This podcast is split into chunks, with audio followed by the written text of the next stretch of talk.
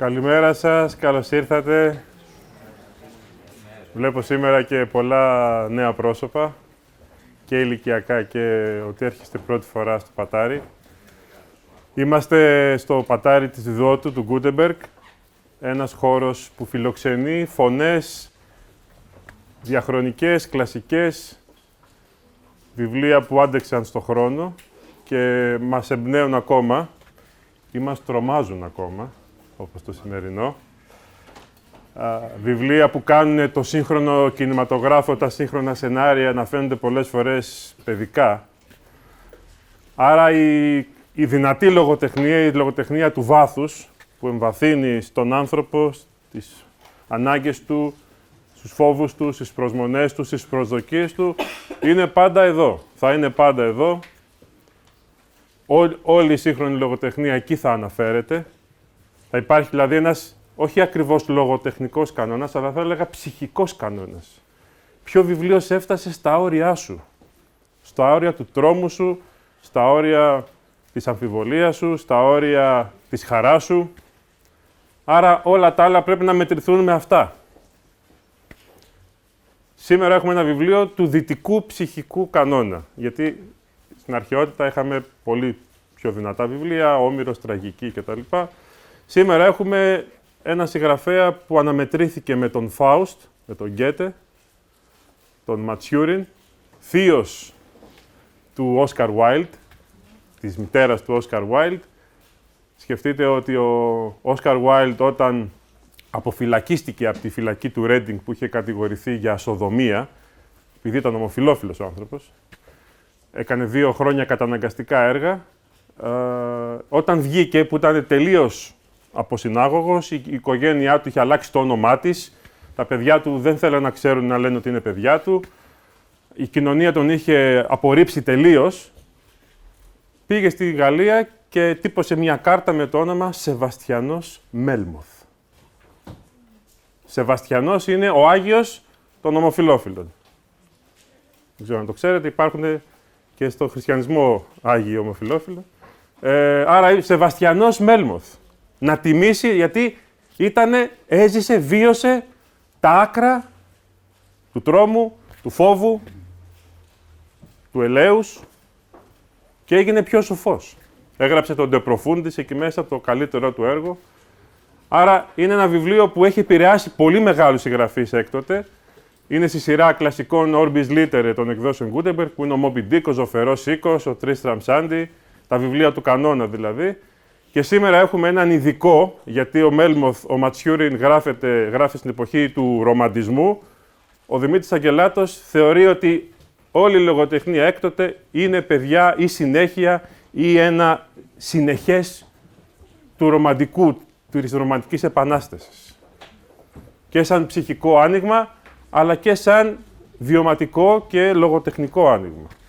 Άρα είναι καθηγητής στο τμήμα νεοελληνικής φιλολογίας στην Αθήνα, ειδικός για θέματα λογοτεχνίας και συγκριτικής και σε σχέση με την νεοελληνική και την ξένη. Θα μας μιλήσει λοιπόν για τον ε, Μέλμοθ. Το επόμενο Σάββατο έχουμε ένα βιβλίο έκπληξη. Ένα βιβλίο που όσοι νομίζετε ότι έχετε συναντήσει τα όρια της γλώσσας, ελάτε το άλλο Σάββατο, να δούμε αν τα έχετε συναντήσει. Είναι η γραμματική των γλωσσών της Βαβέλ, ενός γλωσσολόγου, όπου κάνει το μυαλό να σταματά. Γλώσσες που η μισή πρόταση υπενήσεται ή αντέχει στη σιωπή. Γλώσσες που μιλάνε κυριολεκτικά το πρωί, ποιητικά και ερωτικά το βράδυ. Τελικά η γλώσσα ενώνει τους ανθρώπους τους χωρίζει. Είναι ένα αλληγορικό νουβελίτσα του Γιούργεν Μπούχμαν, σύγχρονου που ζει. Βγήκε στη σειρά Αλντίνα, τη σειρά των σύγχρονων κλασικών. Και θα είναι ο Σιμεών Σταμπουλού και η Μαρία Χούκλη, η δημοσιογράφος, που θα μιλήσουν για αυτό το μανιφέστο της μη γλώσσας. Δημήτρης Αγγελάτος, Μέλμοθ. Λοιπόν, ναι, ε, καταρχήν ε, καλημέρα σας. Ευχαριστώ που ήρθατε έτσι και με δύσκολες ε, καιρικές συνθήκες ή σχεδόν δύσκολες. Λοιπόν, ευχαριστώ για την πρόσκληση, για τη συζήτηση αυτή. το εκλαμβάνω περισσότερο, δεν θα το πάρω ως ε, κομμάτι της, ε, της δουλειάς που κάνω στις αίθουσες και στα αμφιθέατρα, γιατί το καθηγητηλίκι είναι, το δασκαλίκι μάλλον, είναι νόσος. Ε, θα το βγάλω έξω λοιπόν το δασκαλίκι και θα το πάω σε μια γραμμή ας πούμε φιλαναγνωσίας ή συζήτησης που θα προκαλέσω με ορισμένα παραδείγματα και κυρίως ε, θα προσπαθήσω να μην σας ε, κουράσω με, με τεχνικά ζητήματα. Όσο γίνεται, εν πάση περιπτώσει. Ε, λοιπόν, είπε πριν λίγο ο Κώστας ότι ο ρομαντισμός, η άποψή μου, ποια είναι η άποψή μου για το ρομαντισμό, να τη διευκρινίσω λίγο για να συνεννοηθούμε, γιατί έτσι θα πάω στη συνέχεια. Ε, λοιπόν, θεωρώ ότι ε, ζούμε ακόμα μέχρι σήμερα τις επιπτώσεις του ρομαντισμού. Δηλαδή, ζούμε έναν παρατεταμένο ρομαντισμό. Από την άποψη ότι τα αισθητικά ζητήματα, οι αντιλήψεις περί τέχνης που έχουν διατυπώσει ε, οι ρομαντικοί, βασισμένοι στην γερμανική ιδεαλιστική φιλοσοφία, είναι εξακολουθητικά παρόντα και παρόντες. Με την έννοια ότι ακόμα και τα ζητήματα τα, ας πούμε, που τα θεωρούμε ότι ανήκουν στον ε, μοντερνισμό, έφνης ε, το έργο εμπρόοδο, ε, η σπουδαιότητα ας πούμε, του εσωτερικού, της ροής της συνείδησης και όλα τα σχετικά, όλα αυτά που προβάλλονται συνήθως ως κεκτημένα του, ρωμα, του μοντερνισμού και ενδεχομένως και άλλα του λεγόμενου μεταμοντερνισμού, όλα αυτά είναι υποτυπωμένα για να φέρω ένα χαρακτηριστικό παράδειγμα, ήδη στο περιοδικό Ατενέum από τα 1798-99, με τους καταπληκτικούς αδερφούς Λέγκελ, τον Οβάλης και ούτω καθεξής. Ε, Επομένως, από αισθητική άποψη, για να δικαιολογήσω αυτό που είπε πριν λίγο ο Κώστας, ε, πιστεύω ότι ζούμε ακόμα αυτό. Από άποψη αισθητική και καλλιτεχνική. Λοιπόν, τώρα εδώ. Εδώ πρέπει να πω ότι είναι ένα κείμενο με το οποίο, το οποίο είχα προσπαθήσει ε, όταν έκανα τις μεταπτυχιακές μου θέσεις στο Παρίσι εδώ και κάποια ε, χρόνια, κάποιες δεκαετίες, ε, προσπαθούσα να το διαβάσω. Προσπαθούσα να το διαβάσω γιατί προσπαθούσα να βάλω σε τάξη στο μυαλό μου μερικά πράγματα για τη σχέση ε, του ρομαντισμού, των ρομαντικών συγγραφέων, με τη φύση, το λεγό το περίφημο θέμα, τα φαινόμενα και τα νοούμενα, εν πάση περιπτώσει. ήταν ένα βιβλίο το οποίο προσπάθησα πάρα πολλές φορές να το διαβάσω, δεν τα κατάφερνα ποτέ. Ε, τέλος πάντων, κατά το τέλος των μεταπτυχιακών σπουδών, γύρω στο τέλος της δεκαετίας του 80, ε, ομολογώ ότι τότε κατάφερα ε, σε γαλλική μετάφραση, ε, να το, γιατί τα, τα γαλλικά μου ήταν πιο εύκολα από τα αγγλικά, να το διαβάσω. Από τότε έχουν περάσει πάρα πολλά χρόνια ε, και τώρα είναι ευκαιρία στην ε, πολύ καλή μετάφραση που έχουν εδώ οι φίλοι Δαρδανοί δώσει στο συγκεκριμένο κείμενο. Νομίζω ότι προσφέρεται για μια έτσι, προσέγγιση, συζήτηση κτλ. 1820 το κείμενο. 1820 είναι, θα έλεγε κανείς, ε, πολύ ε, χαρακτηριστική, χαρακτηριστικότατη περίοδος για την ε, άνθηση και ταυτοχρόνως την διάχυση, ας πούμε, του ρομαντισμού. Άνθηση διότι έχουμε ήδη πάρα πολλά κείμενα τα οποία ορίζουν το ρομαντισμό και διάχυση γιατί έχουμε στις πολλές άλλες χώρες της Ευρώπης το πνεύμα το ρομαντικό που δίνει καρπούς Α, στην περίπτωσή μας θα αναφέρω μόνο τον Διονύσιο Σολομό. Ε, 1820 λοιπόν αυτό ένα κείμενο το οποίο ουσιαστικά τι έχει, τι φέρνει, ε, φέρνει, χωνεύει μέσα του ακριβέστερα, ποικίλες και διάσπαρτες τάσεις στην Ευρώπη. Ας πούμε, ε, ανέφερε πριν ο Κώστας τον Γκέτε, φυσικά, είναι ο Γκέτε. Ε, φυσικά είναι ο Ούγκο Φόσκολο των ε, επιστολών του Τζιάκοπο Όρτης. Ε, είναι, είναι ο Ζαν Ζακ Ρουσό και οι ομολογίες, είναι ο Γκρέι, είναι ο Σιανισμός φυσικά, είναι ο Γκρέι, είναι... Τι άλλο έχω σημειώσει εδώ για να δω.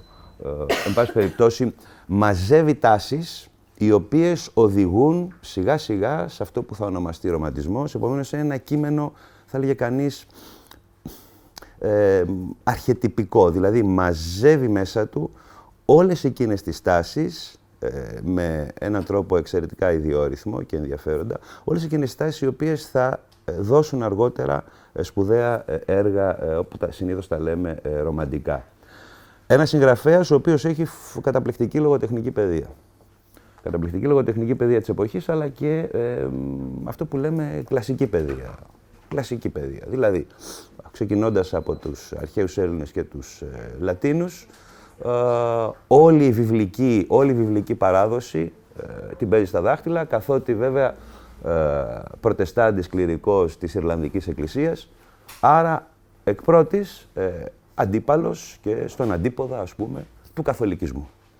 Ο οποίος καθολικισμό, τον οποίο καθολικισμό τον βλέπει ως, ένα, ως μια απειλή, εδώ βέβαια και ζήτηματα πολιτικής, τον βλέπει ως μια απειλή και κυρίως τον εντοπίζει, αυτό τον ε, καθολικισμό, τον εντοπίζει στην Ισπανία. Γι' αυτό και η πλοκή ε, του εξαιρετικά δεδαλώδους αυτού έργου, η πλοκή του, ε, επικεντρώνεται στην Ισπανία. Τώρα, επειδή είπα για πλοκή, ε, αν, δεν το έχετε, αν δεν το έχετε δει, ε, αν δεν το έχετε διαβάσει το κείμενο, ε, θα εκπλαγείτε από, την, από τον μεταμοντέρνο χαρακτήρα του όσον αφορά την αλληλοδιείσδυση λόγων, αφηγητές που διηγούνται, ήρωες που λένε, πας λόγων και κειμένων, ιδιαίτερος δε χειρογράφων. Επομένως, αφηγητές οι οποίοι ξεκινούν να διαβάζουν χειρόγραφα. Στα χειρόγραφα άλλοι αφηγητές οι οποίοι διηγούνται ιστορίες και όλα αυτά σε ένα καταιγισμό, ε, ένα από τον απολογίσει και τις σελίδες μου επιτρέπετε, σε ένα καταιγισμό ας πούμε λόγου που ξεκινάει από τη σελίδα 124 και φτάνει στη σελίδα 900, 928, ε, που είναι βέβαια η αφήγηση ε, ενός Ισπανού, ο οποίος σώζεται ε, με θαυμαστό τρόπο ε, και αφηγείται στον απόγονο του Μέλμοθ την ιστορία του Μέλμοθ. Δηλαδή έχετε περίπου 800 σελίδες μιας αφήγησης και από εκεί, σε αυτές τις 800 περίπου σελίδες, είναι ένα πανηγύρι ε, διαπλοκής λόγων προφορικών και λόγων γραπτών. Ένας δέδαλος λοιπόν, στον οποίο καμιά φορά κανείς μπορεί να χαθεί αν δεν κρατάει χαρτί και μολύβι γιατί χρειάζεται χαρτί και μολύβι για αυτά τα ε, κείμενα. Ε, εδώ πρέπει να πω πως ο όγκος του, ο όγκος του μυθιστορήματος μπορεί σήμερα ε, να φαντάζει, πώς να το πούμε, ε, να είναι ένα εμπόδιο για το σημερινό αναγνώστη, ο οποίος δεν έχει συνηθίσει σε τόσο, τόσο εκτενή έργα. θα μου πείτε υπάρχουν κι άλλα. Ναι, αλλά τόσο περίπλοκο ε, και τόσο σχηνοτενές θα μπορούσε να πει κανείς είναι το έργο, ώστε μπορεί εκ πρώτης όψεως, αν δεν είναι κανείς, ε, τον όρο, αρκετά προπονημένος, ε, να χάσει το νήμα. Ε, βέβαια, στο κέντρο βρίσκεται αυτή η εμβληματική φυσιογνωμία, ο περιπλανόμενος Μέλμοθ, ο περιπλανόμενος, θα μπορούσαμε να πούμε, εκπεσόν άγγελος του κακού, ε, ο οποίος ζει 140 χρόνια, 140 είναι, 140 χρόνια, ε, και τρέχει παντού, γυρίζει παντού, μπαίνει παντού, ε, μπαίνεις στα μπουντρούμια των φυλακών, μπαίνεις, στα, μπαίνεις στο, σε τρελοκομεία, μπαίνεις σε θέατρα, μπαίνεις σε σπίτια, μπαίνει παντού, διασχίζοντας, θα μπορούσε να πει κανείς, τείχους και πάσης φύσεως εμπόδια. Δηλαδή είναι ένα πνεύμα κακού, εν πάση περιπτώσει, το οποίο διαπερνά όλα τα εμπόδια.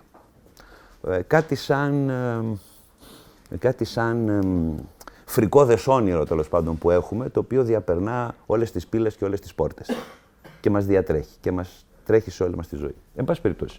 Ε, ένας λοιπόν εντυπωσιακός εγκυβωτισμός, όπως λέμε έτσι με μια πιο θεωρητική φιλολογική ορολογία, εγκυβωτισμός λόγων μέσα σε λόγους, ήρωες διαβάζουν χειρόγραφα, τα χειρόγραφα διηγούνται ιστορίες και ούτω καθεξής.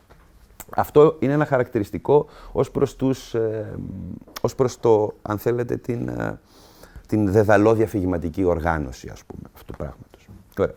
Ένα άλλο στοιχείο το οποίο έτσι εξ αρχής θα, θα πρέπει να πω ότι χαρακτηρίζει το συγκεκριμένο μυθιστόρημα είναι οι χώροι στους οποίους αυτό απλώνεται. Ε, χώροι βεβαίως ε, ε ορισμένοι γεωγραφικά, ε, κυρίως είναι η Ισπανία ασφαλώς, ε, αλλά είναι και ο Ινδικός ωκεανός, γιατί εκεί διαδραματίζεται ένα σπουδαίο επεισόδιο, και φυσικά η Ιρλανδία με τις φουρτουνιασμένες της παρα, ε, ακτές ε, και πάει λέγοντας. Οι χώροι λοιπόν, οι χώροι οι οποίοι τώρα ε, είναι ας πούμε ε, κλειστοί χώροι θα μπορούσα να πω, αν αυτό ορίζει το, το, τους ανοιχτούς χώρους, οι κλειστοί τώρα χώροι εγκυμονούν εντάσεις, κινδύνους, πάθη, αμαρτίες, δολοφονίες, εξάρτηση, υποτέλεια, ό,τι μπορείτε να φανταστείτε. Αυτή η κλειστή χώρη, ανέφερα πιο πριν ε, μερικούς, αυτή η κλειστή χώρη ας πούμε είναι κυρίως, κυρίως είναι το μοναστήρι στο οποίο ο κατεξοχήν αφηγητής, ο Αλόνσο ε, ε, Μονσέδα, αυτό δεν είναι το επώνυμό του, ο Αλόνσο λοιπόν Μονσέδα, ε, έχει καταδικαστεί. Κυρίως το μοναστήρι, ε, αξίζει τον κόπο να δει κανείς τις περιγραφές, τα πρώτα κεφάλαια αυτών των, αυτών των φυλακών, αυτών των σκοτεινών ας πούμε καταγωγίων, εκεί που τιμωρούνται οι απίθαρχοι ας πούμε μοναχοί και πάει λέγοντας. Το μοναστήρι λοιπόν είναι ένας από αυτούς τους κλειστούς χώρους ε, και φυσικά σε συνάρτηση το μοναστήρι, αυτό είναι πολύ βασικό να το πούμε θεματικά, σε συνάρτηση με την Ιερά Εξέταση. Η Ιερά Εξέταση είναι διαρκώς, ε, τρέχει όλο το μυθιστόρημα, είναι πανταχού παρούσα, είναι ένας κίνδυνος, ε, συνεχής κίνδυνος, επικρέμαται ως σπάθη επί των κεφαλών των ηρώων, πότε θα πέσει δεν ξέρουμε. Και βέβαια έχουμε μετά και χώρους που θα μπορούσαμε να τους πούμε ε, κρυπτικούς, δηλαδή ε, είναι ας πούμε το νησί στο οποίο βρίσκεται η μικρή, έχει απαχθεί τόσο μια ολόκληρη ιστορία θα την πούμε στη συνέχεια, ε, η μικρή Ισπανίδα η οποία βρίσκεται εκεί και παριστάνει, γίνεται περίπου, ε, η ενσάρκωση της θεάς Σίβα. Έχουμε δηλαδή ε, ανοίγματα, θα μπορούσα να τα πω έτσι, θα μπορούσα να χρησιμοποιήσω, α, τηρουμένο των αναλογιών βεβαίως, ε, τον μουσικόρο της Φούγκας, ανοίγματα και κλεισίματα, ανοίγματα και κλεισίματα στους χώρους αυτούς.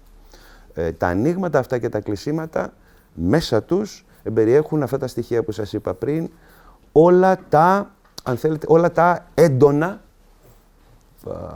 πάθη της ζωής του ανθρώπου. Ε, αυτό ως προς τους χώρους. Τώρα, ως προς το, ως προς το στίγμα δηλαδή, των πραγμάτων που μέσα σε αυτούς τους χώρους ε, τίθενται, ανέφερα πιο πριν, ορισμένα χαρακτηριστικά. Ε, θα ξέχασα, βλέπω εδώ έχω σημειώσει, ξέχασα το σαδισμό, ξέχασα την εγκληματικότητα, ξέχασα, τέλος πάντων ξέχασα διάφορα, αλλά για, να, τα, για να τα αναφέρω κιόλας όλα. Λοιπόν, την ομοφαγία. Ε, ναι, έχουμε, έχουμε, και, έχουμε και αυτά, έχουμε και αυτά, κανιβαλισμό. Τέλος πάντων, ε, έχω ε, το, η ιστορία ε, είναι σύνθετη, θα την περιγράψω όσο γίνεται πιο απλά.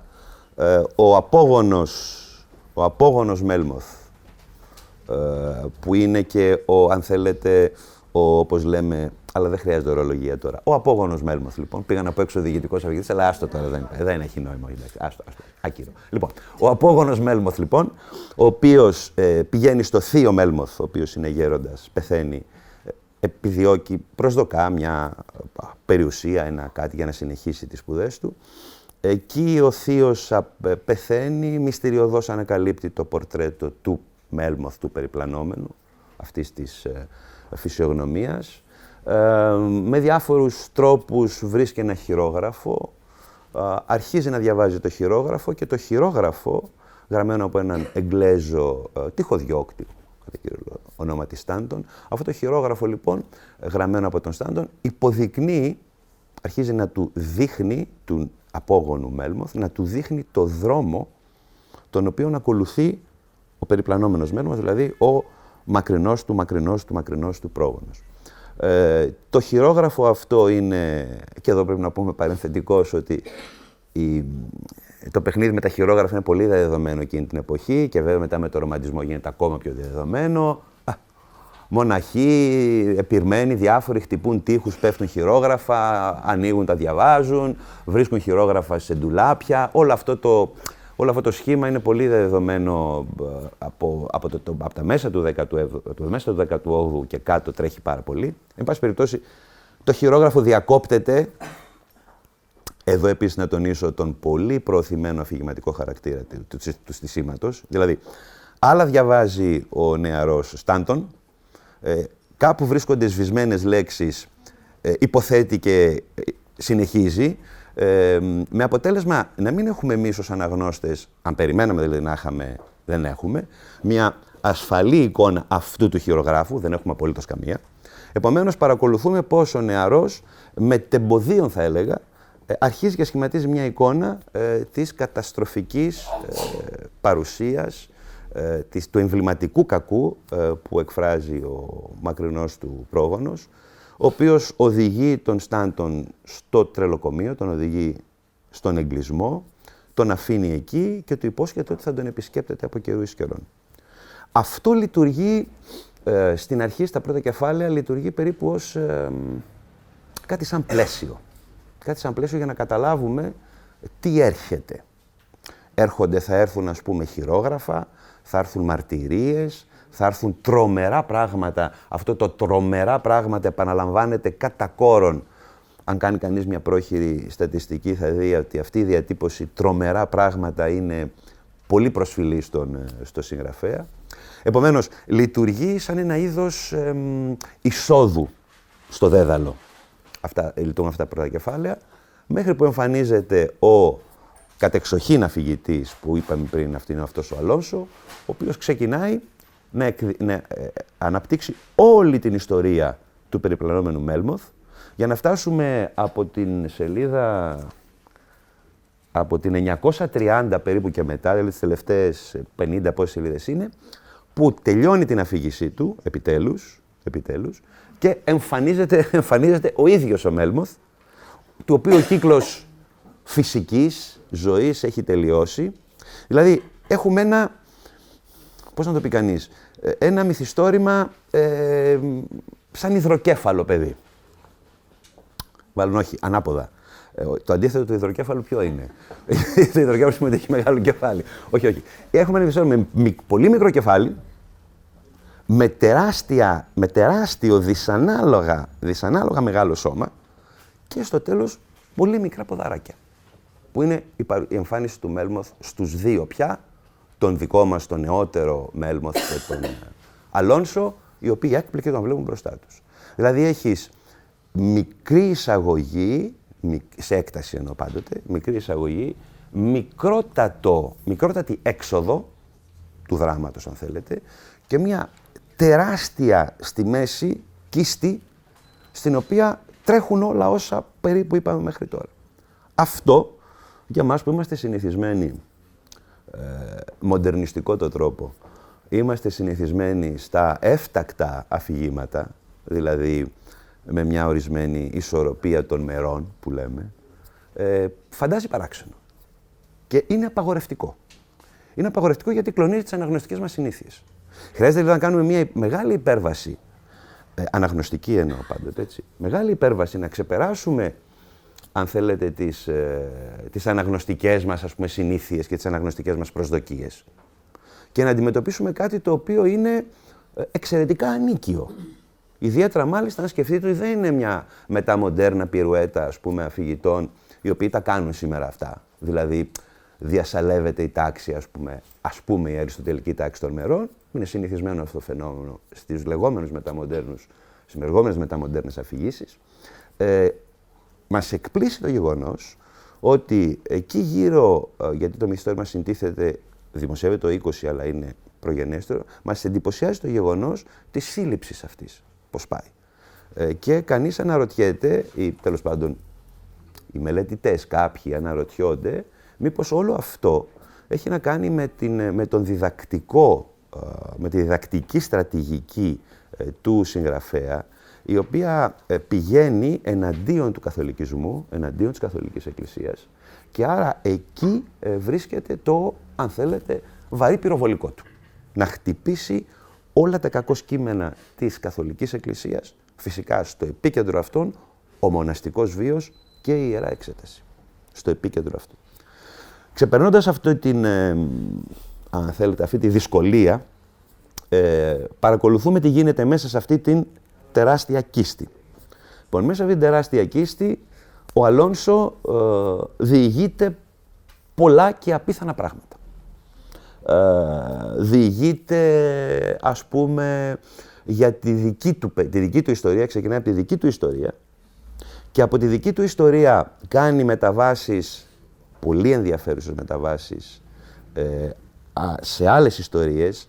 Χρειάζεται λίγη προσοχή για να δούμε πόσο αυτές οι ιστορίες μέσα στη συγκεκριμένη κίστη συνδέονται με έναν περίτεχνο υπενικτικό τρόπο. Έχεις την εντύπωση δηλαδή ότι είναι μια φούσκα εκεί στη μέση, αλλά μετά καθώς μπαίνεις μέσα διαπιστώνεις ότι αυτή η φούσκα φτιάχνεται σε κομμάτια εξαιρετικά οργανωμένα μεταξύ τους. Αφήσαμε, ας πούμε, συχνές, ε, συχνές αφηγηματικές παρεμβα... παρεμβάσεις του τύπου αφήσαμε το χειρόγραφο του Στράντον εκεί, ας το ξαναπιάσουμε, ας ξαναπιάσουμε που το είχαμε, ή ε, κάνουμε αυτήν, ας γυρίσουμε πίσω να δούμε τι είχε γίνει, ή συζητώντας ε, ε, αποκαλύπτεται ένα όνομα, διακόπτεται η αφήγηση για να πάμε λίγο παρακάτω να το ξαναβρούμε. Δηλαδή θέλω να πω πως αν εκ πρώτης όψεως το μυθιστόρημα μας εντυπωσιάζει και μας αποθεί ενδεχομένως, εκ Δευτέρας, αλλά λάβουμε τον κόπο να καθίσουμε για να το διαβάσουμε, γιατί κακά τα ψέματα θέλει κόπο για να το διαβάσεις, μπαίνουμε μέσα, διαπιστώνουμε ότι είναι πάρα πολύ καλά οργανωμένο. Απ' έξω δηλαδή ένα, ένας πληθωρισμός εκφοβιστικός, ωραία, από μέσα μια ωραιότατη, στρωμένη, οργανωμένη αφήγηση. Γι' αυτό και είναι σημαντικό συγγραφέας. Αλλιώς θα ήταν ε, ένα ξεχυλωμένο πράγμα. Εν πάση περιπτώσει. Ε, έχω. Ε, μάλλον να τελειώσω την. Δια, έτσι, λίγο να τελειώσω το, το story, όπως λέμε, του, του μυθιστορήματος.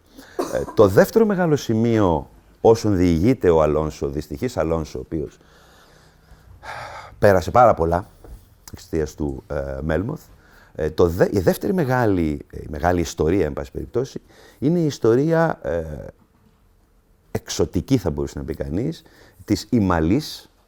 Η Ιμαλή είναι μια Ισπανής που για κάποιους λόγους απήχθη ο πατέρας της βρισκόταν έμπορος, ο Δον Αλόνσο, εν πάση περιπτώσει, πώς τον λένε αυτόν, ο Δον Φερνάντες, δεν θυμάμαι πώς τον λένε, εν πάση περιπτώσει δεν έχει σημασία. Λοιπόν, απήχθη και με μυστηριώδη τρόπο βρέθηκε σε ένα νησί του Ινδικού ωκεανού, και σε αυτό το νησί του Ινδικού ωκεανού, όπου λατρευόταν παλιά η, αυτή η τρομερή και αιμοδιψής ε, θεά Σίβα, ε, περίπου γίνεται ένα είδος ε, ιέρειας.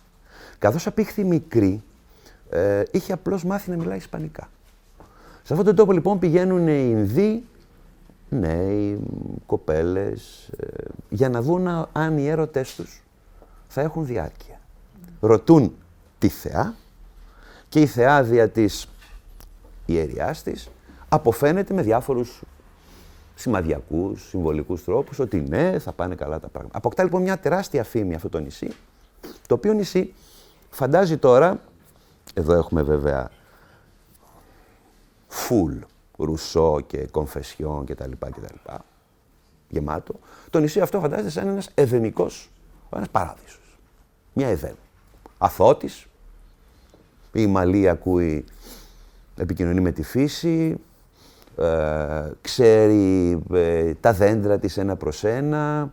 Ε, εκείνο, το, εκείνο το μοντέλο ε, που ο Ρουσό ξέρουμε ότι απασχολεί πνευματικά και παιδευτικά το Ρουσό.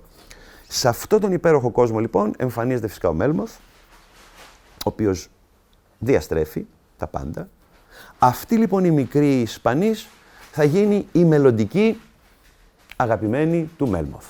Διότι θα τη βρουν, θα γυρίσει πίσω, αυτός θα την ξαναβρει, θα τον ακολουθήσει στον κακό δρόμο και πάει λέγοντας. Δηλαδή, οι δύο μεγάλες ιστορίες, μέσα από την κίστη, οι δύο μεγάλες ιστορίες είναι του δυστυχούς Αλόνσο, με τα μοναστήρια και την Ιερά Εξέταση, ένα, και της Ιμαλής, η οποία θα γίνει αργότερα δόνα Ισιδώρα, δόνα Ισιδώρα, ε, οι δύο αυτές ιστορίες. Τώρα, εντός αυτών έχουμε κι άλλες. Που πηγαίνουν, μας πηγαίνουν πίσω, μας πηγαίνουν μπροστά. Όλο το ζήτημα αυτών των ιστοριών, όπως το αποκαλύπτει ο Μέλμοθ στο τέλος, στους δύο εμβρόντιτους συνομιλητές του, ήταν να δει αν κανείς άνθρωπος μπορεί, είναι σε θέση ή το έχει κάνει ποτέ, να δώσει τη ζωή του, να θυσιαστεί για κάποιον άλλο.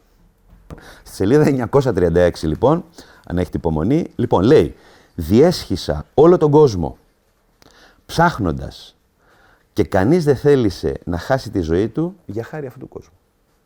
Δηλαδή, ο Μέλμοθ αποκαλύπτει στο τέλος ότι αυτό που κάνει, το κάνει γιατί συχαίνεται το ανθρώπινο γένος, το οποίο είναι παθητικό εξακολουθητικά. Ακόμη και στις μεγαλύτερες δυστυχίες.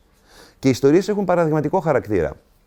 Κάτι σαν νοβέλε. Δηλαδή, ε, ε, άνθρωποι που ε, αρνούνται, αρνούνται να δουν τον πόνο του παιδιού τους, του ίδιου του παιδιού. Έτσι. Τέτοια πράγματα εν ονόματι του να μην ταραχθεί τίποτα σε αυτόν τον κόσμο, ο οποίος χρειάζεται, κατά το Μέλμοθ, να αλλάχθει εκ, βάθρων.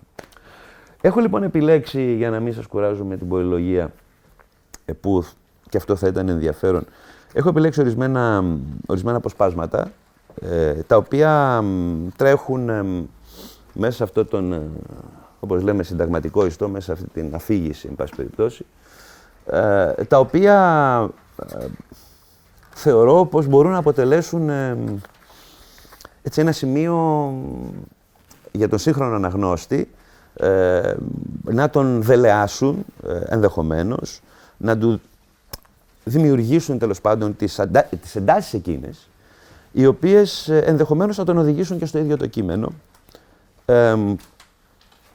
Στο πρώτο, το πρώτο απόσπασμα είναι η επιστολή του αδερφού του Αλόνσο, του Χουάν, ο οποίος προσπαθεί να τον απελευθερώσει από το μοναστήρι. Γιατί σας, εδώ πρέπει να σας πω ότι αυτά τα δύο αδέρφια, ο Αλόνσο και ο Χουάν, ε, είχαν την εξής ιδιαιτερότητα. Ο Αλόνσο ήταν παιδί έξω από το γάμο του ε, Δον, πατέρα του. Ε, και φυσικά η, η, υποκρισία της κοινωνίας και φυσικά του καθολικισμού ε, επέβαλε το παιδί αυτό να είναι κρυμμένο. Γι' αυτό και μεγάλωσε έξω από το παλάτι που μεγάλωσε ο δεύτερος, ο Χουάν. Τα δύο αυτά παιδιά δηλαδή ουσιαστικά μεγάλωναν σε, διαφορετικού, σε διαφορετικά, με διαφορετικό τρόπο φυσικά και όταν έρχεται η ώρα οι γονείς ζητούν από τον δικό μας τον Αλόνσο να γίνει μοναχός. Δηλαδή ζητούν ουσιαστικά να τον κρύψουν.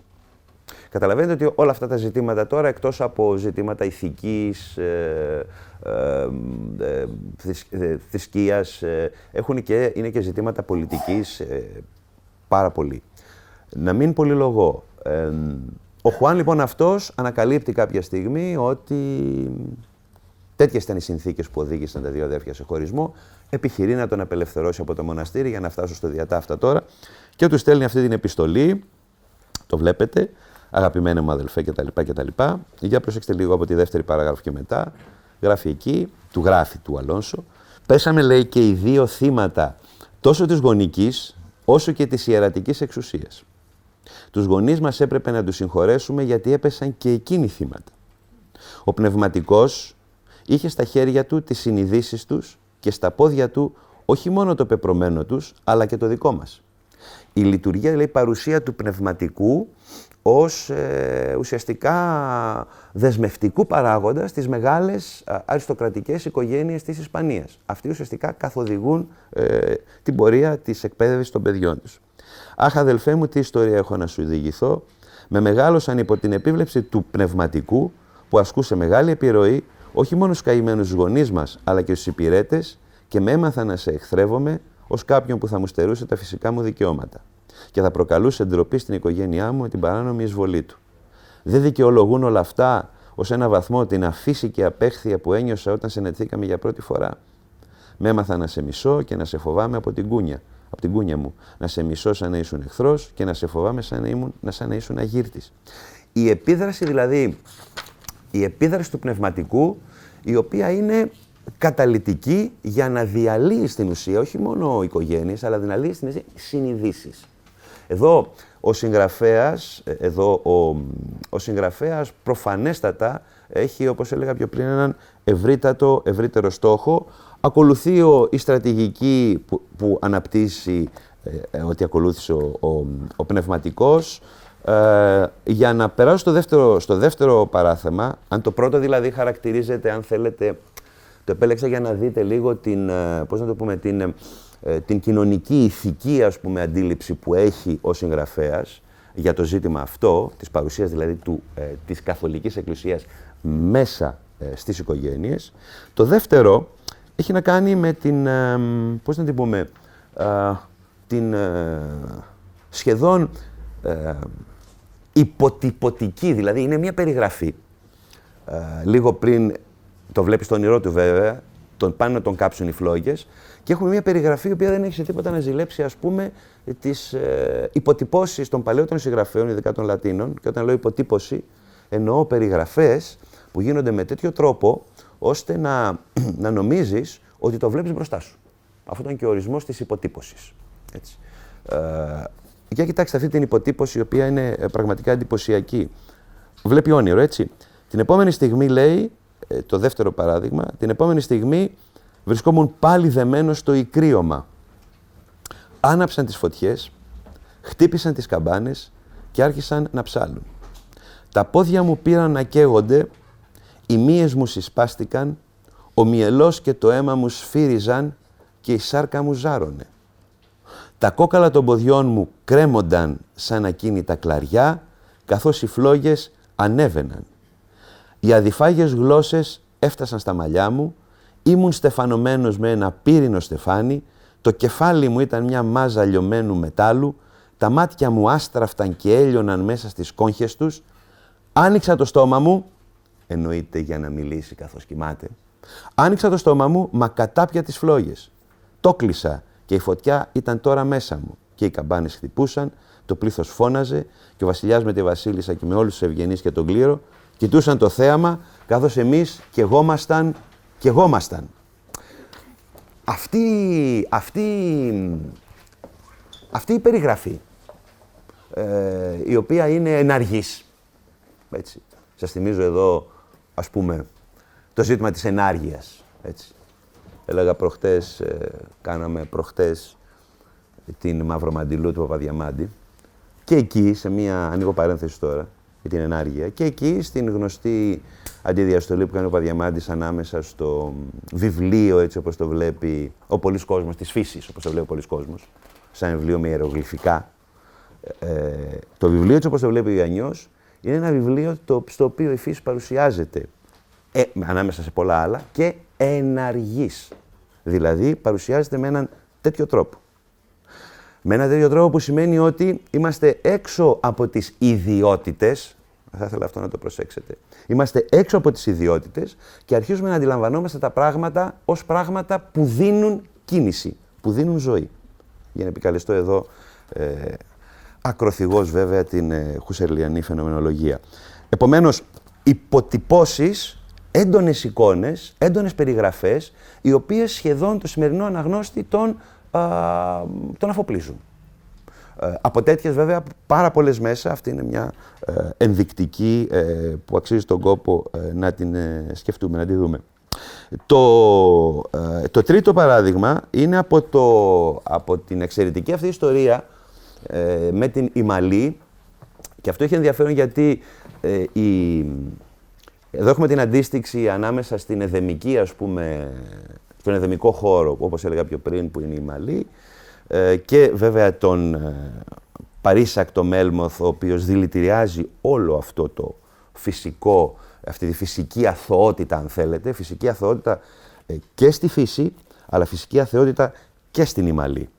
Για τον ξένο, η θάλασσα ήταν γεμάτη εντελώς διαφορετικές εικόνες. Την κοιτούσε όπως κοιτάζει ο τίγρης στο δάσος που βρήθη από θυράματα. Στον αντίποδα ακριβώς της Ιμαλής. Μπορεί να ήταν η καταιγίδα και τα ναυάγια. Ή αν η θάλασσα ήταν ήρεμη, μπορεί να ήταν μια φανταχτερή χρυσοπίκυλτη βάρκα αναψυχής, όπου ο αφέντης και οι όμορφες γυναίκες του χαρεμιού του εισέπνεαν το θαλασσινό αεράκι κάτω από ένα σημαίνιο θόλο προτού ανατραπεί η βάρκα τους εξαιτίας ενός λάθους του κοπηλάτη. Ο ξένος τους έβλεπε να βυθίζονται, να παλεύουν και να αγωνιούν μέσα στη γεμογελαστή ομορφιά του ήρωμου ωκεανού, δημιουργώντας την αντίθεση που αποζητούσε η άγρια ψυχή του. Και τα λόγια του μαρτυρούσαν δικτική ηρωνία, ηρωνία, σατανική δρυμύτητα και τρομακτική αλήθεια, όπως λέγαμε. Καθώς και αγραφούσε τον κόσμο, ενώ η Μαλή τον διέκοπτε συνεχώς με επιφωνήματα αγωνίας, θλίψης και έκπληξης.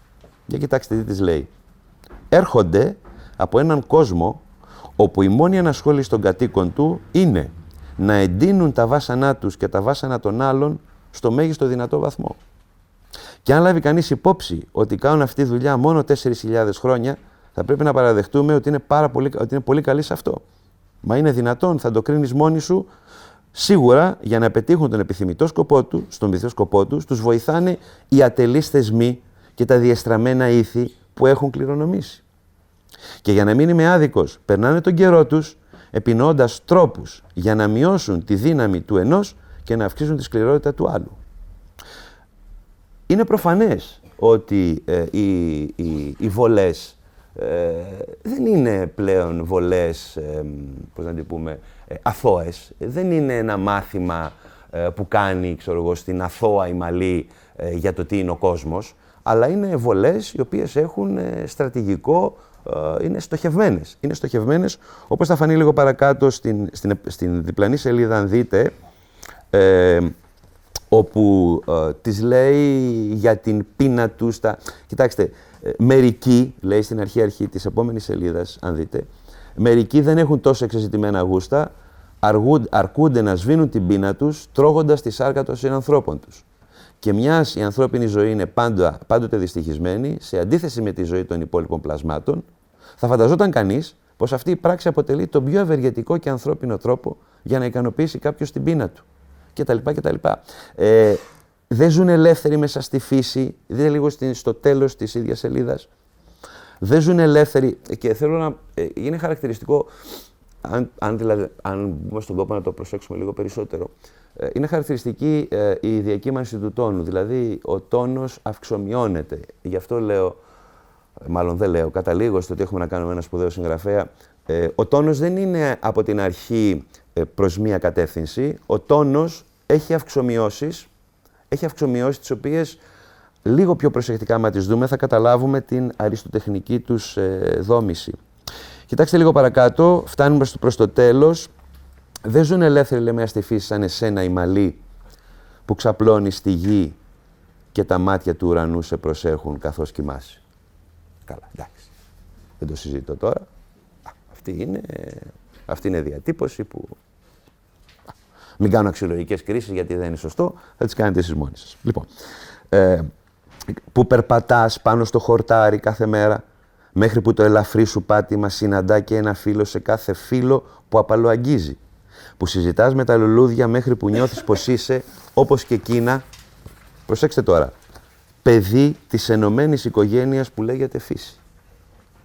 Τολμηρά, τολμηρά, τολμηρά θα έλεγε κανείς ότι στα λόγια του Μέλμοθ, του κακού, ό,τι τέλος πάντων είπαμε ότι είναι, ε, ακούγονται πολλά και ενδιαφέροντα πράγματα. Ακούγονται πολλά και ενδιαφέροντα πράγματα, ειδικώς δε αν σκεφτούμε την αντίληψή του για αυτήν την ενωμένη, όπως λέει η οικογένεια που λέγεται φύση. Δηλαδή, ενωμένη οικογένεια ως προς τι, αν θέλετε το συζητάμε μετά. Ενωμένη οικογένεια ως προς το ότι σε μια οικογένεια υπάρχουν διαφωνίες, υπάρχουν αντιρρήσεις, υπάρχουν εντάσεις, ωστόσο η οικογένεια είναι ένα πράγμα ενωμένο, δηλαδή ισορροπή. Επομένως, θα έλεγα, ε, αλλά επαναλαμβάνω που να το συζητήσουμε, θα έλεγα ότι η αντίληψη του ε, κακού εδώ είναι ότι έχουμε χάσει ή έχει χαθεί μία δυναμική ισορροπία η οποία χαρακτήριζε κάποτε ε, τον κόσμο, κάποτε τον πολιτισμό. Ωραία. 4.000 άνθρωποι, δείτε λίγο παρακάτω, 4.000 άνθρωποι μπορεί να ζουν μαζί. Αυτό είναι πάρα πολύ ενδιαφέρον. 4.000 άνθρωποι μπορεί να ζουν μαζί σε εκτάσεις μικρότερες από το χώρο που πιάνουν οι νεαρές οικές σου, προκειμένου να αυξήσουν τις συνέπειες που προκαλεί ο δίσοσμος αέρας, η τεχνητή ζέστη και οι αφύσικες συνθήκες. Το αποτέλεσμα των συνετών αυτών μέτρων προφύλαξης είναι αυτό που φαντάζεσαι. Και η πιο ασήμαντη ασθένεια μεταδίδεται αμέσως και όσο διαρκεί ο όλεθρος που έχουν προκαλέσει, που έχουν προκαλέσει 10.000 ζωές θυσιάζονται καθημερινά, πληρώνοντας το τίμημα της ζωής στην πόλη. Ε, δεν ξέρω τι άποψη έχετε εσείς, αλλά εγώ αυτά όλα τα διαβάζω ως πολύ επίκαιρα. Ε, μάλλον ως εξαιρετικά επίκαιρα. Και αυτό που έχει μεγάλο ενδιαφέρον είναι ότι ο φορέας αυτών των πολύ επίκαιρων λόγων είναι ο φορέας ε, του κακού. Και ακριβέστερα του εμβληματικού κακού. Γιατί δεν είναι το οποιοδήποτε κακό ένας κακός άνθρωπος, ένας σκεύος, ξέρω εγώ, του διαβόλου. Όχι. Είναι ο εμβληματικός εκφραστής του κακού. Ε, στην, ε, στην, ε, ναι, στην ίδια γραμμή και αντιστικτικά, έτσι, και αντιστικτικά το επόμενο παράδειγμα για μια φύση η οποία είναι, όπως έλεγα πιο πριν, σαν τη φύση του Γιαννιού στη Μαυρομαντιλού του Παπαδιαμάντη, δηλαδή ομιλητική, έτσι. Πόσο συχνά ερμηνεύει η φύση, αν και άθελά της, τα συναισθήματά μας για χάρη μας. Ε, εδώ ακούτε τώρα Ρουσό. Α, ακούτε Ρουσό, κατευθείαν. Ε, ολόκληρο. Δείτε λίγο παρακάτω. Αλίμονο, κάπου στην 5-6 αράδες παρακάτω, αλίμονο πόσο ανεπαρκής και παραπλανητική μας φαίνεται η ανθρώπινη γλώσσα, μόλις η θλίψη και η αγάπη μας γνωρίσουν τη γλώσσα της φύσης, αφού μόνο αυτή έχει την ικανότητα να δώσει ένα κατάλληλο όνομα στα συναισθήματά μας όταν η ανθρώπινη έκφραση αδυνατεί. Θέλετε κι άλλα; Συζητήστε το αυτό. Δηλαδή, συζητήστε τώρα ε, την ε, αντίστοιξη της γλώσσας της φύσης και της γλώσσας των ανθρώπων. Της επικοινωνιακής, αν θέλετε, και ε, ηθικής ε, διάστασης που έχει η γλώσσα της φύσης με την αντίστοιχη που έχει η γλώσσα των ανθρώπων που λέγαμε πιο πριν. Με άλλα λόγια, ο, ο συγγραφέα θέτει ζητήματα το ένα πίσω από το άλλο. Ζητήματα πολύ σοβαρά για να τα, πώς να το πούμε, για να τα περάσουμε έτσι εύκολα, αλλά αυτά τα σοβαρά ζητήματα ε, κρύβονται, θα έλεγα, εντός αναφερών εισαγωγικών, κρύβονται μέσα σε μια αφήγηση η οποία διασκορπίζεται. Εξού και η δυσκολία. Αν ήταν να τα γράψει σαν καλά παιδιά το ένα πίσω από το άλλο, το ένα δίπλα στο άλλο, ε, τότε δεν θα είχαμε το κείμενο αυτό, θα είχαμε κάποιο άλλο κείμενο που ενδεχομένως να μην είχε και ε, ιδιαίτερο ενδιαφέρον. Ε, στην, στο, επόμενο, στο επόμενο παράδειγμα, εντάξει, φυλακές, η Ιερά Εξέταση είναι στη γραμμή της, στη γραμμή του πρώτου ας πούμε, παραδείγματος, παραδείγματος που ανέφερα. Νομίζω να πάμε έτσι σε αυτό το... να πάμε στο τελευταίο, ε, για να μην σας κουράσω περισσότερο, να πάμε στο τελευταίο που είναι, αν θέλετε, και α, αφηγηματικά, ας πούμε, είναι η κορύφωση του μυθιστορήματος.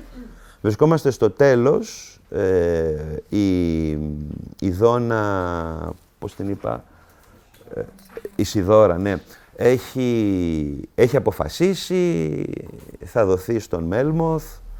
Εν τω μεταξύ, πριν από αυτό έχουμε μια πολύ ωραία, μια πολύ ωραία εγκυβωτισμένη αναδρομή ε, με τρόπο, ας πούμε, σύγχρονο θα μπορούσα να πω, ε, συγγραφέα, μια εξαιρετική αναδρομή που μας κάνει για την προηγούμενη μέρα αυτής της μέρας που ακολουθεί εδώ. Αλλά δεν θα σας κουράσω με αυτά.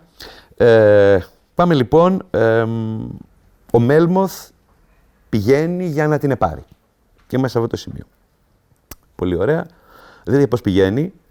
Είχε πάει μία. Ήταν η ώρα που ο πατήρ Χωσέ άκουσε το θόρυβο στον οποίο αναφέρθηκε στο προηγούμενο κεφάλαιο. Καλά, εντάξει.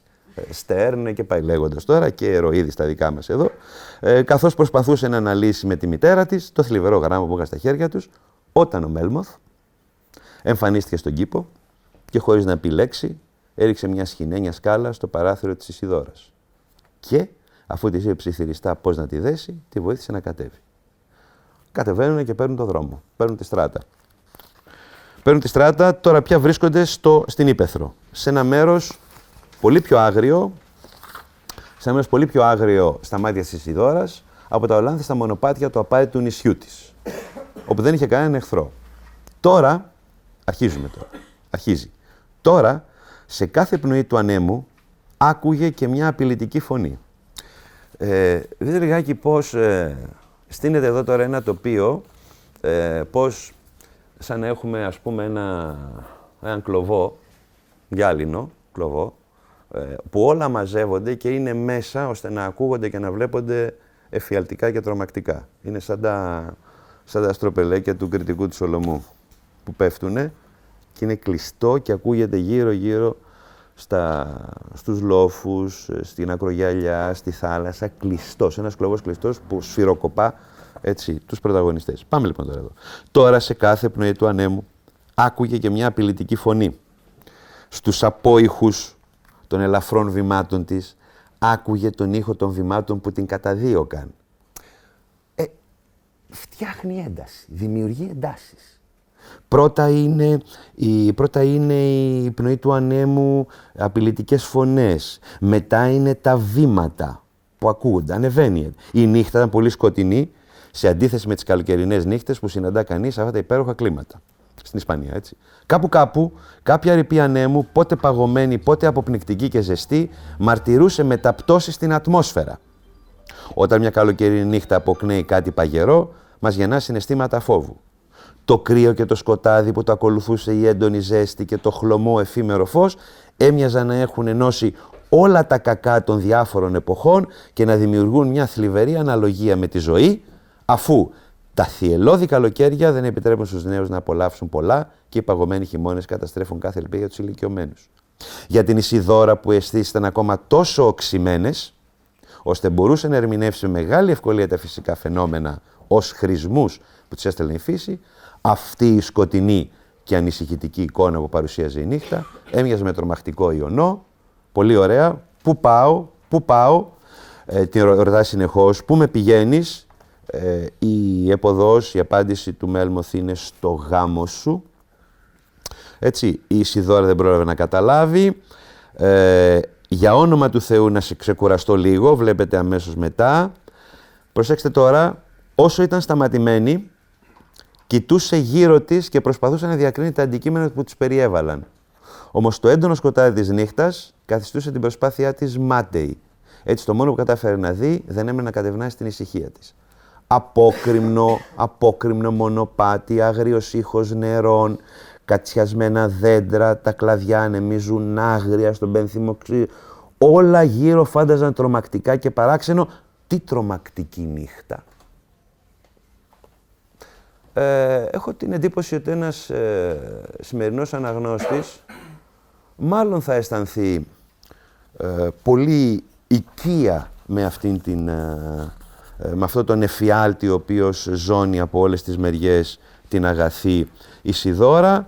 Ε, τα βλέπετε παρακάτω, η γαμήλια τελετή κτλ. κτλ, κτλ, Ε, θέλω να πω με όλα αυτά τα παραδείγματα ε, που είδαμε έτσι λίγο και μπορείτε να τα δείτε μετά στη συνέχεια με την ησυχία σας. Είναι ότι υποδεικνύουν, υποδεικνύουν έναν κόσμο ο οποίος είναι ασφικτικός. Μέσα από τον ασφικτικό κόσμο, το κακό, για να παραδοξολογήσω λιγάκι τώρα, το κακό μιλάει με έναν τρόπο ευάγωγο. Δηλαδή με έναν τρόπο που, μας σκεφτούμε λίγο τολμηρά, με έναν τρόπο που είναι, ε, που ανοίγει μία διέξοδο από, αυτήν την, από αυτόν τον εφιάλτη. Και το ζήτημα που αφήνει μετέωρο ο συγγραφέας ε, είναι ακριβώς αυτό πώς μπορεί το κακό να γίνεται φορέας ενός ευάγωγου λόγου, εάν σήμερα να καθίσουμε και το ακούσουμε. Δηλαδή να ακούσουμε όλες αυτές τις μικρές παρατηρήσεις, αλλά και πάρα πολλές άλλες. Ε, για τη φύση, για τη ζωή, για τον άνθρωπο, για την πλεονεξία, για, για, για, για, για, για, για κτλ. Ε, στα δύο τελευταία κεφάλαια, όπως είπα πιο πριν, εμφανίζεται, είναι, εμφανίζεται ο Μέλμοθ, ο οποίος και ε, κλείνει τον κύκλο του, είναι στα κεφάλαια 38, 38 ε, και 39. Ε, μπροστά στους δύο εμβρόντιτους ε, ε, νέους, τον ε, απόγονό του και τον, ε, και τον, πώς τον είπαμε, και τον Αλόνσο, πολύ ωραία. Θα ήθελα να δείτε λίγο πώς, πώς τελειώνει. Είμαι στην 944, 943 προς 944, στο διαβάζω. Ο Μέλμοθ τους έγραψε να, απο, να απομακρυνθούν όταν προσφέρθηκαν να τον συνοδεύσουν στον κρεμό που κοιτούσε τη θάλασσα. Μόνο ο Μονσάδα τον ακολούθησε. Οι θάμνοι που έδιναν τα βράχια, σχεδόν μέχρι την κορυφή, έδινε την εντύπωση πως κάποιος είχε σύρει έναν άνθρωπο μέχρι εκεί. Είχε σχηματιστεί ένα μονοπάτι που δεν το είχε πατήσει ανθρώπινο πόδι πέραν αυτού που είχε αναγκαστεί με τη βία να το περάσει. Ο Μέλμοθ και ο Μονσάδα έφτασαν στην κορυφή του βράχου. Από κάτω βρισκόταν ο ωκεανός, ο πλατής έρημος ωκεανός που έμοιαζε έτοιμος να κατασπαράξει όποιον έπεφτε στην αγκαλιά του. Σε ένα βράχο λίγο πιο πάνω, κάτι ανέμιζε πάνω από τα επικίνδυνα κύματα. Ο Μέλμοθ κατέβηκε προσεκτικά και το έπιασε. Ήταν το μαντίλι που φορούσε ο περιπλανόμενος στο λαιμό του το προηγούμενο βράδυ. Αυτό ήταν το τελευταίο ίχνος που είχε αφήσει πίσω το περιπλανόμενος. Κοιτάξτε τώρα το τέλος. Ο Μέλμοθ και ο Μονσάδα, τρισαράδε. Ο Μέλμοθ και ο Μονσάδα αντάλλαξαν βλέμματα ανίποτου και σιωπηλού τρόμου και πήραν με αργό βήμα το δρόμο της επιστροφής. Δηλαδή, σαν να μην έχει συμβεί τίποτα. Δηλαδή, σαν να κλείνει μια ιστορία. Τελειώνει μια ιστορία και γυρίζουν πίσω. Μα το τέλος είναι σαν και αυτό, το, είναι σαν και αυτό που θα αναφέρω άλλη μια φορά στο Βαδιαμένη, σαν και αυτό που, λέει, που έλεγε ο Παλαμάς, ότι τα, τα, τα διηγήματα του Βαδιαμάντη τελειώνουν με ένα πουφ. Σαν να σκάει κάτι κάτω και να χάνεται. Ενώ περίμενες ένα τέλος, κάπως, ένα τέλος καλύτερο. Εδώ έχεις ένα τέλος τελείως απρόοπτο, απροσδόκητο. Δηλαδή θα περίμενες εδώ κάτι, ξέρω εγώ, ένα στοχασμό, μια συζήτηση, κάτι για αυτό το τρομερό πράγμα που είδα μπρος. Απολύτως τίποτα. Δεν έχει συμβεί τίποτα, ανταλλάσσουν βλέμματα τρόμου και γυρίζουν πίσω. Να πάνε πού; Ο Θεός ξέρει. Σε εγκαταλείπει δηλαδή, έτσι όπως σε εγκαταλείπει, ε, μπορώ να πω, ένα σύγχρονο συγγραφέα στον αναγνώστη του. Τον παρατάει. Να κάνει ό,τι θέλει. Ε, δεν ξέρω αν θέλετε να αν συζητήσουμε κάτι για να μην, να μην πω περισσότερο. Νομίζω ήδη αρκετά, αρκετά μιλάω. Έτσι δεν είναι; Ναι. Ε, μιλήσατε στην αρχή για ρομαντισμό. Ναι. Ε, ο ρομαντισμός και στην λογοτεχνία και στην μουσική και σε άλλες τέχνες. Πώς συνδέεται με την αντίληψη ε, εθνικών κρατών εκείνη την περίοδο. Ε, εντάξει, ο ρομαντισμός ε, εξορισμού, συνδέεται, εξορισμού συνδέεται με το ενδιαφέρον πρώτον για την ε, λαϊκή δημιουργία κάθε τόπου. Γι' αυτό και δίνουν ιδιαίτερη σημασία και στην περίπτωση μας εδώ στα δημοτικά τραγούδια. Αλλά αυτό δεν συμβαίνει με όλες τις εκδοχές ρομαντισμού. Υπάρχουν εκδοχές και εκδοχές ρομαντισμού. Οπωσδήποτε όμως ο ρομαντισμός ε, συνδέεται ε, με ένα αίτημα πολιτικό και κοινωνικό χειραφέτησης. Και αυτό γιατί γίνεται, αυτό γίνεται γιατί ο ρομαντισμός είναι κατά βάση ένα άκρος επαναστατικό ρεύμα. Επαναστατικό με την έννοια ότι ε, πηγαίνει ε, ριζικά, σε μια ριζική αντιπαράθεση με μια αντίληψη περί κόσμου στατική, έτσι όπως έχει κληροδοτηθεί ας πούμε, από το διαφωτισμό. Επομένως βλέπει τη δυναμική, όλοι οι ρομαντικοί το κάνουν αυτό έτσι, βλέπει τη δυναμική ε, του ανθρώπου να τι να κάνει, να αντιπαρατεθεί σε τέτοιες στατικές αντιλήψεις, που ήταν βέβαια ε, οι, οι μοναρχίες, ήταν όλα τα, μεγα, τα οι, μεγάλες, ε, οι μεγάλες δυνάμεις. Γι' αυτό και με ιδιαίτερη έμφαση και με ιδιαίτερη προσήλωση στρέφεται στο ζήτημα των εθνικών κρατών. Αλλά στην περίπτωσή μας, αν υποψιάζομαι ότι θέλετε να το, να το πάμε στην περίπτωσή μας... Α, όχι. Γιατί... Και ο στην Γερμανία ήταν ουσιαστικά ενός εθνικού κράτους.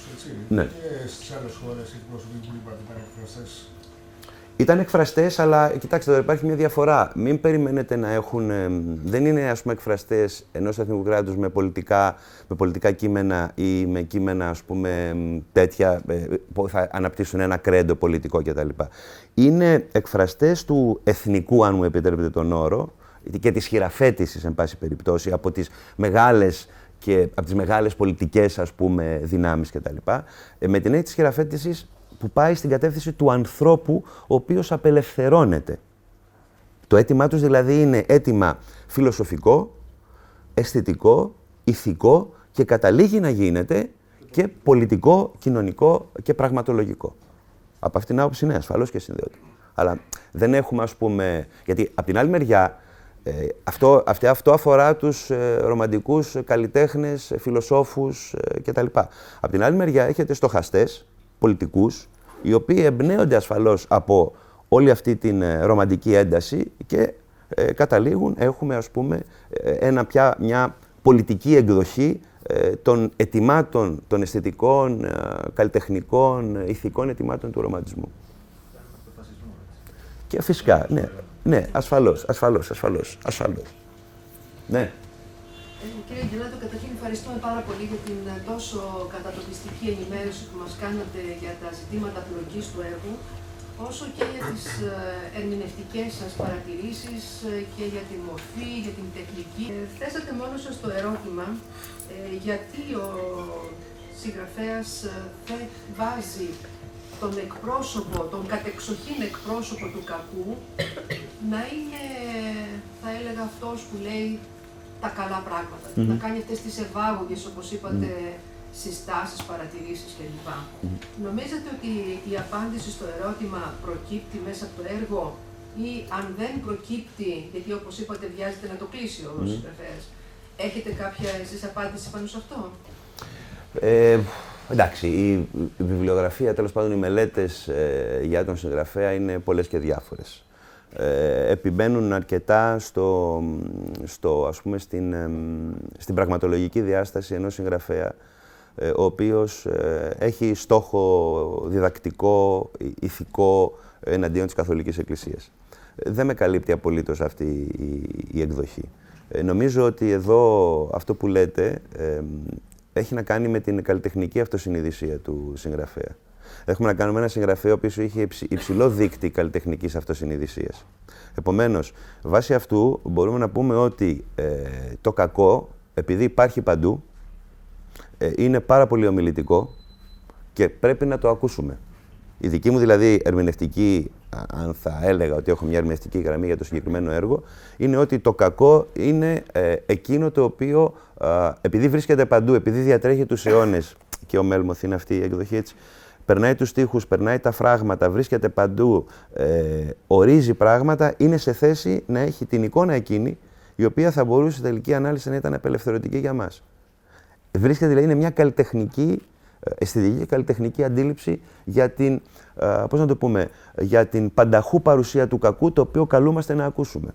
Και όχι φυσικά ε, να βάλουμε στην άκρη ε, ηθικός πώς ως κάτι κατάπτυστο κτλ. κτλ. Δεν πρόκειται γι' αυτό. Αν προσέξουμε δηλαδή, είναι πολύ ενδιαφέρον αυτό που λέτε, αν προσέξουμε δηλαδή θα δούμε ότι πέρα από την προφάνεια του κακού που εκφράζει ο Μέλμοθ κτλ υπόγεια σκάβεται μια άλλη ε, κατάσταση πραγμάτων που είναι πια μια φιλοσοφική, στοχαστική, ηθική θα έλεγα εγώ ένα τέννηση, στοχασμός για την υφή και τη δράση αυτού του κακού. Πράγμα που νομίζω ότι δίνει στο κείμενο και μια ορισμένη προοπτική ενδιαφέρουσα. Δεν είναι προμηθεϊκό αυτό, με συγχωρείτε. Ναι. Δηλαδή δεν είναι προμηθεϊκή αυτή η διάσταση. Είναι, δεν είναι κάτι τόσο με την έννοια του ήδη ο Μέλμο. Ναι, ναι. Με την ναι. έννοια τη αρνητικότητα είναι σε σχέση με το με το διαφωτισμό και τον αστικό εισαγωγικά πολιτισμό, τον καπιταλισμό. Δηλαδή, εισαρκώνει το ρομαντικό πνεύμα που ασκεί κριτική. Ασφαλώς. Ασφαλώς. Ασφαλώς, ναι, ασφαλώς. Ασφαλώς, ασφαλώς. Αλλά το κακό πρέπει να το ακούσουμε. Να συμπληρώσω πάνω σε αυτό που λέτε, μια σκέψη. Άρα το κακό διαθέτει μια αυτογνωσία, θα λέγαμε, ακριβώς γιατί είναι πανταχού παρόν και επομένως μπορεί και να συλλαμβάνει πράγματα. Mm. Και από την άλλη, η έννοια του καλού, έτσι όπως την έχουμε συνηθίσει μέσα στον πολιτισμό μας, mm. είναι αυτή που τελικώς είναι φορέας του κακού. Είναι αυτή που τελικώς μας έχει οδηγήσει σε αυτό που ζούμε, είτε μέσα στις πόλεις. Θα, μπορούσα, θα μπορούσα να το πω αυτό και να προσθέσω ότι το καλό είναι πάντοτε ανιαρό ναι, για τους ρομαντικούς συγγραφείς και, και βαρετό. Και, και υποκριτικό. Και ράθιμο. Ασφαλώς. Και ράθιμο, ασφαλώς, ασφαλώς. Ναι, Γιώργο. Καταρχήν ευχαριστούμε πάρα πολύ για την πολύ διαφωτιστική και αναλυτική σου τοποθέτηση. Ε, έθιξες δύο μείζωνα θέματα του έργου. Αυτό που ήδη η ζωή ε, επισήμανε, πώς το κακό είναι φορέας ευάγγελος κιόλας, καλών μηνυμάτων, και πώς ο άνθρωπος είναι αποκομμένος από το, όχι από το λόγο το δικό του, αλλά από το λόγο της φύσης. Αυτά τα δύο είναι τα βασικά συστατικά της φιλοσοφίας του Ηράκλειτου, που λέει ότι για να γνωρίσεις το καλό πρέπει να γνωρίσεις το κακό. Είναι διαλεκτικός ο κόσμος. Και αυτός ο διαλεκτικός κόσμος έχει έναν λόγο που δεν θα ακούσει το δικό μου λόγο, αλλά το λόγο της φύσης που κρύπτεστε φιλή. Mm. Ασφαλώς.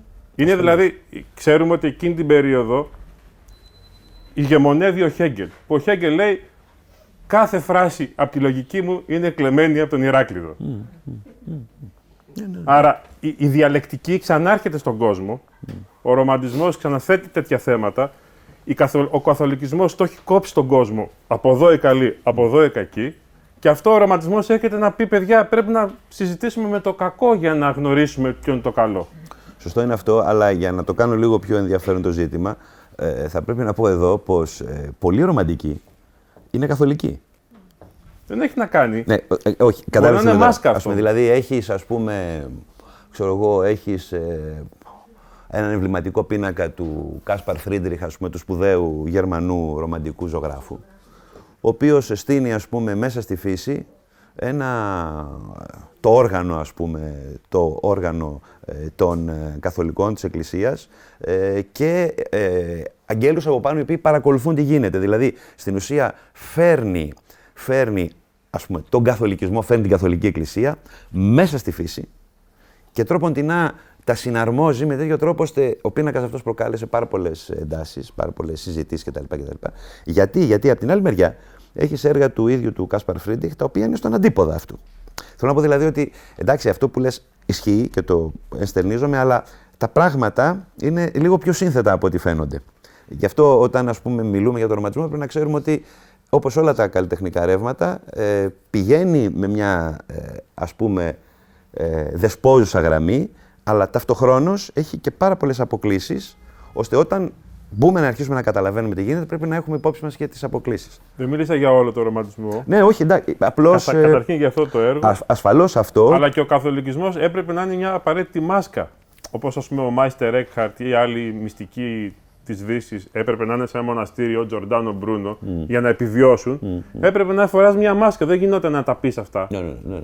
Οπότε... Και, το, και το ζήτημα αυτό που λες της ε, της, ας πούμε, της μάσκας μέσα στο κείμενο, το κείμενο που συζητούσαμε πριν, ε, με την έννοια του υποκριτικού, ε, έχει δεσπόζοντα ρόλο. Ε, δεσπόζοντα ρόλο ε, αυτή η υποκρισία η οποία τρέχει, τρέχει παντού από τους πιο απλούς ανθρώπους μέχρι τους ε, πνευματικούς των μεγάλων οικογενειών. Ναι. Να σας ρωτήσω, γιατί είπατε ότι ο Μέλμοθ είναι ο εμβληματικός κακός και επίσης ότι αυτό τον χαρακτηρίζει είναι μισανθρωπιά. Ε, θα μπορούσαμε να πούμε, βέβαια είναι πολύ πρώιμο ακόμα σαν εποχή το πότε γράφτηκε το έργο, αλλά θα μπορούσαμε να πούμε ότι συνδέεται με μια φιλοσοφία μηδενισμού ο χαρακτήρας του Μέλμοθ, ενδεχομένως. Όχι. Όχι. Όχι. Ε, μεταφέρεις, ε, δηλαδή, ε, το να μεταφέρεις ε, μια κατηγορία όπως είναι ο μηδενισμός ε, στο συγκεκριμένο κείμενο είναι επισφαλές. Γιατί είναι, ας πούμε, σαν να θέλεις να δεις ή να ερμηνεύσεις ή να καταλάβεις, εν πάση περιπτώσει, ένα κείμενο με όρους που δεν του αναλογούν. Ωστόσο, τίποτα δεν απαγορεύεται στην ερμηνεία. θα μπορούσα να το συζητήσω αυτό που λες, Υπό έναν όρο όμως, ότι ο συνομιλητής μου θα ήξερε πάρα πολύ καλά τους όρους με τους οποίους γίνεται αυτό. Γιατί άμα δεν τους ξέρεις τους όρους που γίνεται αυτό και πας να συζητήσεις για το συσχετισμό αυτού με το μηδενισμό, έχουμε προβλήματα. έχουμε, πρέπει να ξέρουμε τους όρους και μετά ερμηνευτικά συζητάμε. Αντέχει. Απλώς ε, αυτό που, που υπενήχθηκες ε, δεν αντέχει ε, εάν δεν γνωρίζεις τους όρους. Α πούμε, κάλλιστα θα μπορούσα να πω, αν μου επιτρέπεις να συνεχίσω λίγο το, το συλλογισμό σου, κάλλιστα θα μπορούσα να πω ότι ε, το κείμενο, το μυθιστόρημα, μπορεί να διαβαστεί μέσα από το πρίσμα ας πούμε, της σύγχρονης φαινομενολογίας. Θαυμάσια θα μπορούσα να το πω αυτό. Και όχι μόνο της σύγχρονης φαινομενολογίας, της κουσεριλιανή φαινομενολογίας. Πάρα πολύ ωραία θα μπορούσα να το πω αυτό. Διότι, όπως είπε πριν ε, και ο Δαρδανός εδώ, ε, κρύβονται συνεχώς πράγματα κρύβονται πράγματα τα οποία ανα πάσα στιγμή μπορεί να δώσουν κίνηση. Μπορεί να δώσουν ζωή. Δεν υπάρχουν ιδιότητες, υπάρχουν πράγματα που συνεχώς κρύβονται. Ε, άμα πάμε εκεί πέρα, ανοίγουμε πλησίστη το καράβι, όχι μόνο προς το Χούσερ, αλλά και προς το Χάιντεγκερ. Βεβαίως. Όσον αφορά το όνομα, ναι, λοιπόν, γιατί το, το όνομα αυτό το είχε πάρει ψευδόνυμο ο Σκαρουάνη που ήταν. Ε, ήταν υπάρχει, υπάρχει συγγένεια. Ήταν ναι. καταραμένος γιατί μόλις βγήκε από τη φυλακή του Reading ναι. που είχε κατηγορηθεί για σοδομία. Mm-hmm. Και θεωρούνταν καταραμένος και από τους Άγγλους και από παντού. Άρα δεν, δεν μπορούσε να φέρεται ως Όσκαρ Βάιλ, ήταν παγορευμένο. Όχι, δεν, δεν λέω γιατί πήρε ψευδόνυμο, γιατί πήρε αυτό το ψευδόνυμο. Ήταν θείος του. Α, ήταν. Ο συγγραφέας ήταν θείος του ε, και ήταν η έκφραση του σατανά, η έκφραση του καταραμένου. Μάλιστα. Του θείου του αρκεί. Τέτοιος θείο. Να είστε καλά. Και ο Λοτρεαμόν μίλησε. Ναι. Λοτρεαμόν, τι κεφάλαιο ανοίγεται τώρα. Ο Ισιντόρ Ντικάς, ε. Φυσικά. Πώς θα μπορούσε να μην μιλήσει; Πώς θα μπορούσε να μην μιλήσει. Ειδικά ο Λοτρέαμο για αυτά; Ε, αν σκεφτεί κανείς... Ε, να πούμε κάτι γι' αυτό; Αν, αν, σκεφτούμε, αν σκεφτούμε τα άσματα του Μαλντορόρ, έτσι όπως είναι δομημένα τα άσματα του Μαλντορόρ, ε, που δεν ξέρεις πώς να τα πιάσεις, από πού να τα πιάσεις. Ε, παρουσιάζουν ε, μια οργάνωση, τέλος πάντων αφηγηματική οργάνωση, ε, αν και άσματα, παρουσιάζουν μια αφηγηματική οργάνωση που θα μπορούσε κανείς να την παραλληλήσει εμπολής με αυτόν, δηλαδή ξεχυλωμένες αφηγήσεις που φεύγουν από το κέντρο και επιστρέφουν μετά στο κέντρο. Ε, ξέρω εγώ, αναφωνήσεις που τις έχει αντιγράψει copy-paste ε, από τον Όμηρο, ε, ο, γιατί είναι, ε, από τα γνωρίζουμε από την έρευνα πως ε, παρακολουθούσε μαθήματα ρητορικής και αντέγραφε εκεί, μαθαίνανε και αντιγράφανε από τον Όμηρο ολόκληρα χωρία. Λοιπόν, πολλά πράγματα που είναι μέσα στα άσμα του Μαλντρόρ είναι copy-paste από τον Όμηρο, ε, κλεμμένα δηλαδή. Ε, και φυσικά, ε, για να το τραβήξουμε λίγο παρακάτω, ε, δεν είναι τυχαίο που ο υπεραλισμός τον Ισιντόρ τον θεωρεί τον εμβληματικό προγόνο του. Τον εμβληματικό προγόνο του. Θα μπορούσε κανείς να πει και Μαλντορόρ. Μαλντορόρ. Μαλντε. Απόστροφος. Ναι, ναι, ναι. Ωραία. Ναι, φυσικά, φυσικά. Φυσικά, φυσικά, φυσικά. Φυσικά, φυσικά. φυσικά. Εννοείται, εννοείται, εννοείται, εννοείται. Ναι. Οι ταινίες του Hitchcock θα μπορούσαν να μας θυμίσουν αυτό το έργο με την έννοια ότι πάντα ο Hitchcock μαζί με τον τρόμο και κυρίως την απειλή πιάνει την λεπτή ψυχική ισορροπία των ανθρώπων. Και με αυτήν κυρίως την ώρα που εμείς αγωνιούμε αν τα πουλιά θα κατασπαράξουν, είναι ναι. όλη εκείνη η ψυχική Και, ένα, και δύο ακόμα πράγματα, όπως είπατε νωρίτερα στο απόσπασμα που διαβάσατε, πόσο ανεπαρκής και παραπλανητική μας φαίνεται η ανθρώπινη γλώσσα, αμέσως μετά, έτυχε και έριξα τη ματιά μου, λέει πόσο μεγάλη η διαφορά ανάμεσα στις λέξεις χωρίς νόημα και στο νόημα χωρίς Κάτι εκπληκτικό το οποίο θα μας θύμιζε και τον ελιοτ και τον Σεφέρι, ειδικά ο Έλιοτ ε, πραγματικά όχι μόνο στα τέσσερα κουαρτέτα και στην έρημη χώρα, στο περίφημο γράμμα στην γυναίκα μου, το τελευταίο των συγκεντρωμένων ποιημάτων, ακριβώς αυτές τις δύο φράσεις τις λέει. Και σκεφτόμαστε για το τέλος που μας το δώσατε τόσο ωραία και με την τελική απλότητα ότι και το έργο Καζαμπλάνκα, εκεί όταν χωρίζουν σε εκείνη την υπέροχη σκηνή του αεροδρομίου. και ιδίως στο τέλος φεύγουν, λέει, και λέει αυτό είναι η αρχή μιας φιλίας, είναι ένας άλλος δρόμος Μεγάλης φιλίας. που οδεύουν... Μεγάλης φιλίας. Ακριβώς. ε, ένας άλλος δρόμος ο οποίος σβήνει αλλά και ταυτόχρονα εναποθηκεύει και αφομοιώνει μέσα όλα όσα διαδραματίστηκαν όπως και στις 950 τόσες σελίδες εδώ. Είναι πολύ, είναι πολύ, πολύ, πολύ κέρδιες παρατηρήσεις. Ε, μ' αρέσει πιο πολύ η παρατήρησή σας για, το, για την Καζαμπλάνκα, πάρα πολύ. Ε, αλλά και αυτό που, και αυτό που επισημάνατε που δεν το διαβάσαμε, ε, που πάει στην αντίστοιξη πάει στην αντίστοιξη της γλώσσας. Ως γλώσσας, ε, ας πούμε, ε, μιας φύσεως και μιας γλώσσας ανθρώπων. Αυτή η αντίστοιξη, ε, που είναι βέβαια μείζον θέμα, ε, μείζον θέμα, τι, να λέμε τώρα, αλλά εν πάση περιπτώσει ε, η, η, η πληρότητα, η, η, η ελλειπτικότητα ή οι ελλείψεις από τη μία μεριά ή την άλλη μεριά αποτελούν ε, σταθερό σημείο αναφοράς ε, όλης της λογοτεχνίας. Δεν συζητώ τώρα μόνο για την, ε, για την περίπτωση μας. Σταθερό σημείο αναφοράς όλης της λογοτεχνίας. Ε, Πώς μπορεί, ε, είναι δυνατόν ε, να. Σας θυμίζω εδώ τώρα τις χίλιες γλώσσες και τις χίλιες βρύσες του Σολομού. Ε, Πώς μπορείς να αποκωδικοποιήσεις.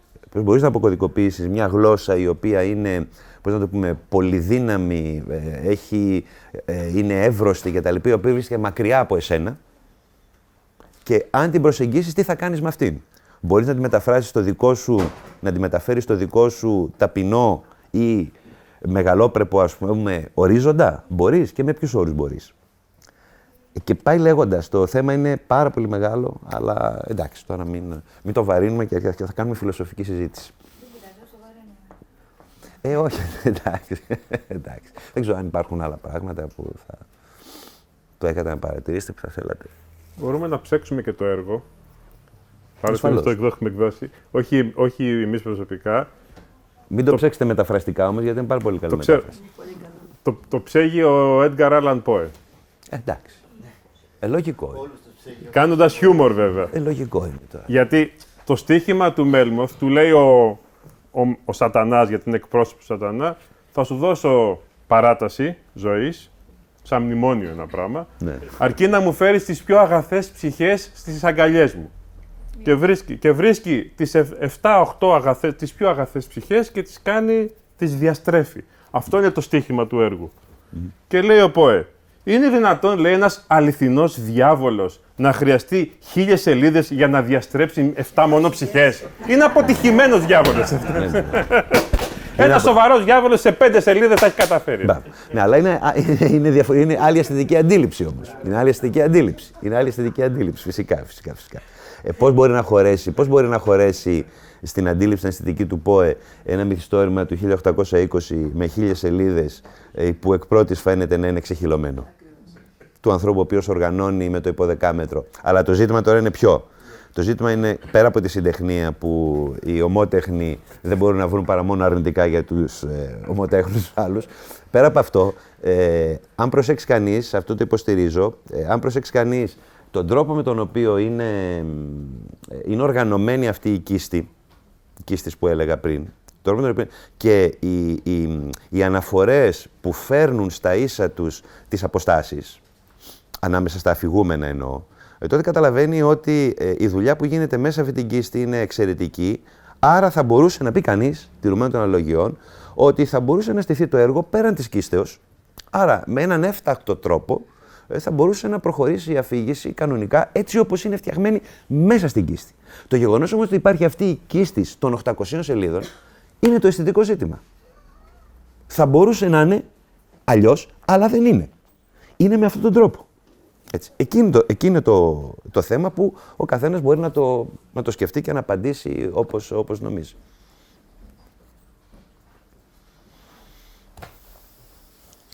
Κάποια άλλη... Κάτι άλλο; Εδώ έχουμε και νέα παιδιά από το...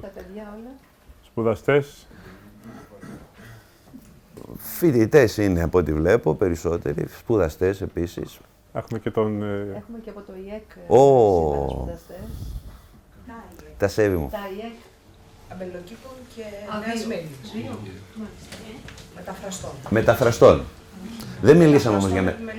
Δεν μιλήσαμε για μετάφραση. Είναι απαιτητικό έργο αυτό για να μεταφραστεί. Απαιτητικό έργο ε, και με πολλές... πάρα πολύ. Αν είναι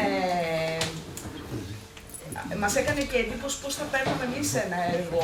Αυτό συζητούσαμε με τη συνάδελφο. Πώς θα παίρναμε εμείς ένα έργο χιλίων σελίδων και θα αφιερώναμε χρόνο μελέτης και έρευνας για να μπορέσουμε να αποδώσουμε και να βρούμε και το σωστό λεξιλόγιο για να αποδώσουμε. Ναι, αν μου επιτρέπετε, ε, επειδή έχει πάρα πολλές υφολογικές κλίμακες το έργο αυτό. Ακριβώς για αυτό το λόγο. Δεν μπορείς να μεταφράσεις. Και ε... έχει και διακυμάνσει. Ναι. Δηλαδή, βλέπουμε κάνει λούπες και ανεβαίνει. Ναι. Δεν μπορείς να, δηλαδή, δεν μπορείς να μεταφράσεις, ας πούμε, έχοντας ένα ρεπερτόριο, ξέρω εγώ, δύο-τριών ενωτήτων, ενός ας πούμε, ξέρω εγώ, λόγου που είναι ξέρω εγώ, συμβατικά κατανοητός ενός λόγου ο οποίος έχει υφολογικές εντάσεις και ενός λόγου ο οποίος μπορεί να είναι κάτι. Έχεις πολλές ενδιάμεσες κλίμακες μέσα εδώ, πάρα πολλές ενδιάμεσες κλίμακες και έχει, είναι πετυχημένη μετάφραση γιατί στο μέτρο που το, το πρόσεξα, στα ελληνικά, στα ελληνικά αυτές οι διακυμάνσεις ε, αποδίδονται. Ε, αποδίδονται αυτές οι διακυμάνσεις αποδίδονται. Ναι. Αλλά πρέπει να έχεις κάνει και πολύ μελέτη.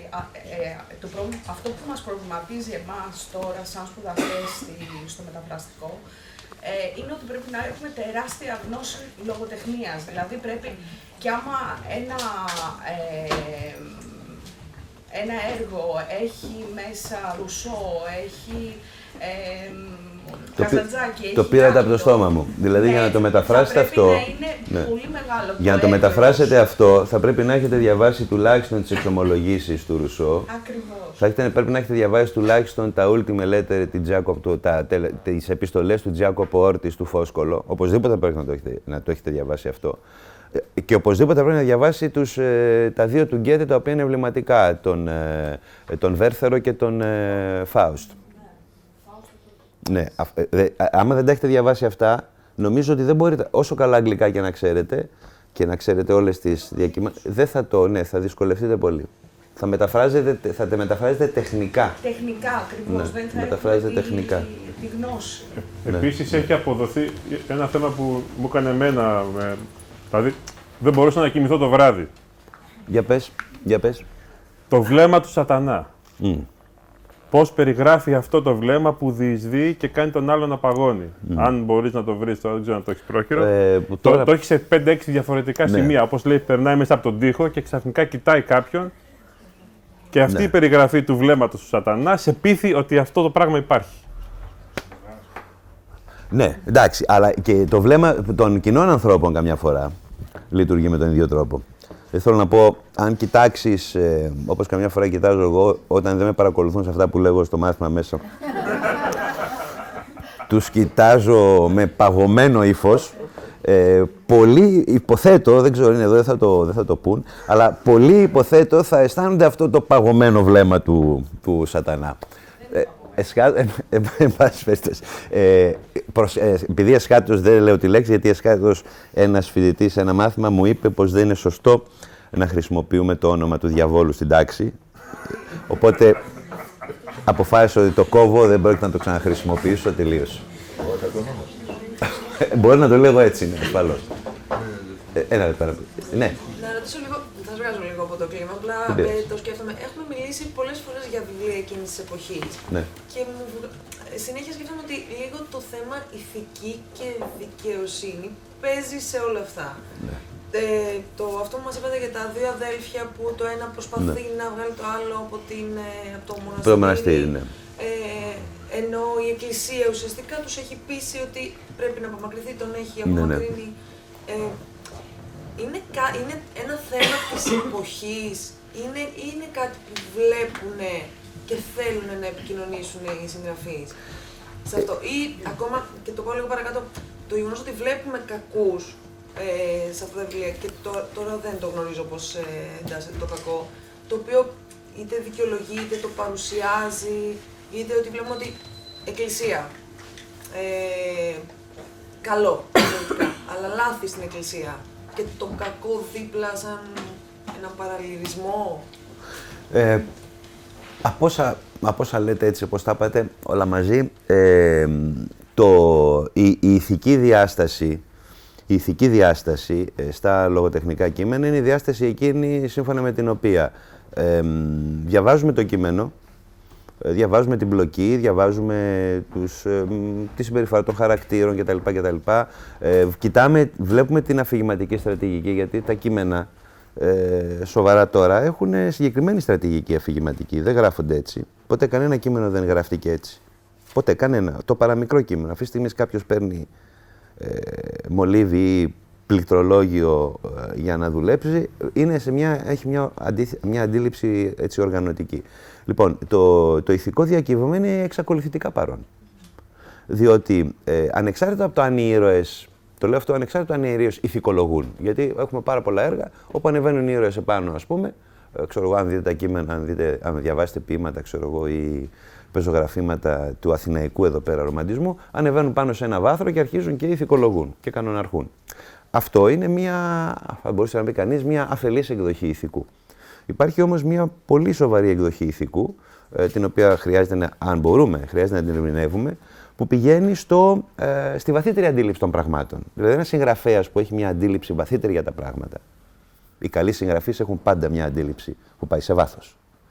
Οι μέτροι συγγραφείς δεν έχουν. Οι καλοί έχουν. Λοιπόν, οι καλοί συγγραφείς που πάνε στο βάθος των πραγμάτων φυσικά θέτουν ζητήματα ηθικής τάξεως. Και το μείζον θέμα ηθικής τάξεως είναι αυτό που είπαμε πριν λίγο. τι κάνει ένα πράγμα να λειτουργεί ως καλό, πού είναι τα όρια αυτού του καλού, πώς τα όρια αυτά διασαλεύονται και με ποιους όρους διασαλεύονται, ένα συνεχής προβληματισμός. Δηλαδή, αν ήθελα να σας δώσω ένα παράδειγμα που αυτό θα το δείτε πάρα πολύ ωραία, είναι ο Παπαδιαμάντης. Εκεί έχετε συνεχώς, βλέπετε συνεχώς, έναν συγγραφέα του οποίου οι αφηγητές κινούνται σε αυτό τον άξονα, το βασανιστικό. Δικαιώνεις τη φώνησα. Πώς; Δικαιώνεις τη φώνησα, εσύ που το διαβάζεις. Ναι, ε, ε, ένα λεπτό. Γιατί τη φώνησα, δηλαδή, γιατί να μην τη δικαιώσεις; Λες, τα, τα κοριτσάκια θα γίνουν σκλάβες. Γιατί να τα αφήσεις να ζήσει; Ναι, δεν Σε βάζει να τη δικαιώσεις, δηλαδή. Ναι, δεν είναι τόσο απλό. Ναι. Θέλεις να πεις κάτι εσύ, συνάδελφε, για, το, για το θέμα αυτό; Θα το πάμε, θα το βαρύνουμε πολύ. Απλώς... Λίγο, όχι πολύ, μην το βαρύνουμε. Λίγο.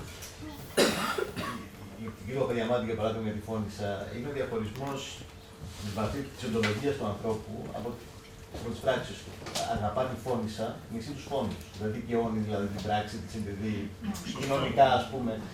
Ως φο... Η φόνη είναι κακή. Η φώνησα όμως, ως άνθρωπος, έχει το δικαίωμα να είναι στο μεταξύ θεία και ανθρώπινης δικαιοσύνης, ας πούμε, γιατί η ανθρώπινη δικαιοσύνη είναι καταφανώ άδικη, έτσι κι αλλιώς. Δηλαδή, από αυτά που λέει ο κύριος Μαργαρίτης τώρα, είναι ότι ε, οι ήρωες στα, στα μεγάλα μυθιστορήματα, στα μεγάλα μυθιστορήματα, οι ήρωες ε, λέμε συνήθως ότι πράττουν ε, και πέραν του καλού. Είναι, είναι, είναι, μπορούν να, ταυτόχρονα με το καλό να κάνουν και το απόλυτο κακό. Και έτσι, χαρακτηριστικές περιπτώσεις ο Ντοστογεύσκη που είναι απολύτως. Ο Ντοστογεύσκη που είναι απολύτως οικείος με τον Παπαδιαμάτη. Ο, μάλλον, ο Παπαδιαμάτης είναι οικείος με τον Ντοστογεύσκη.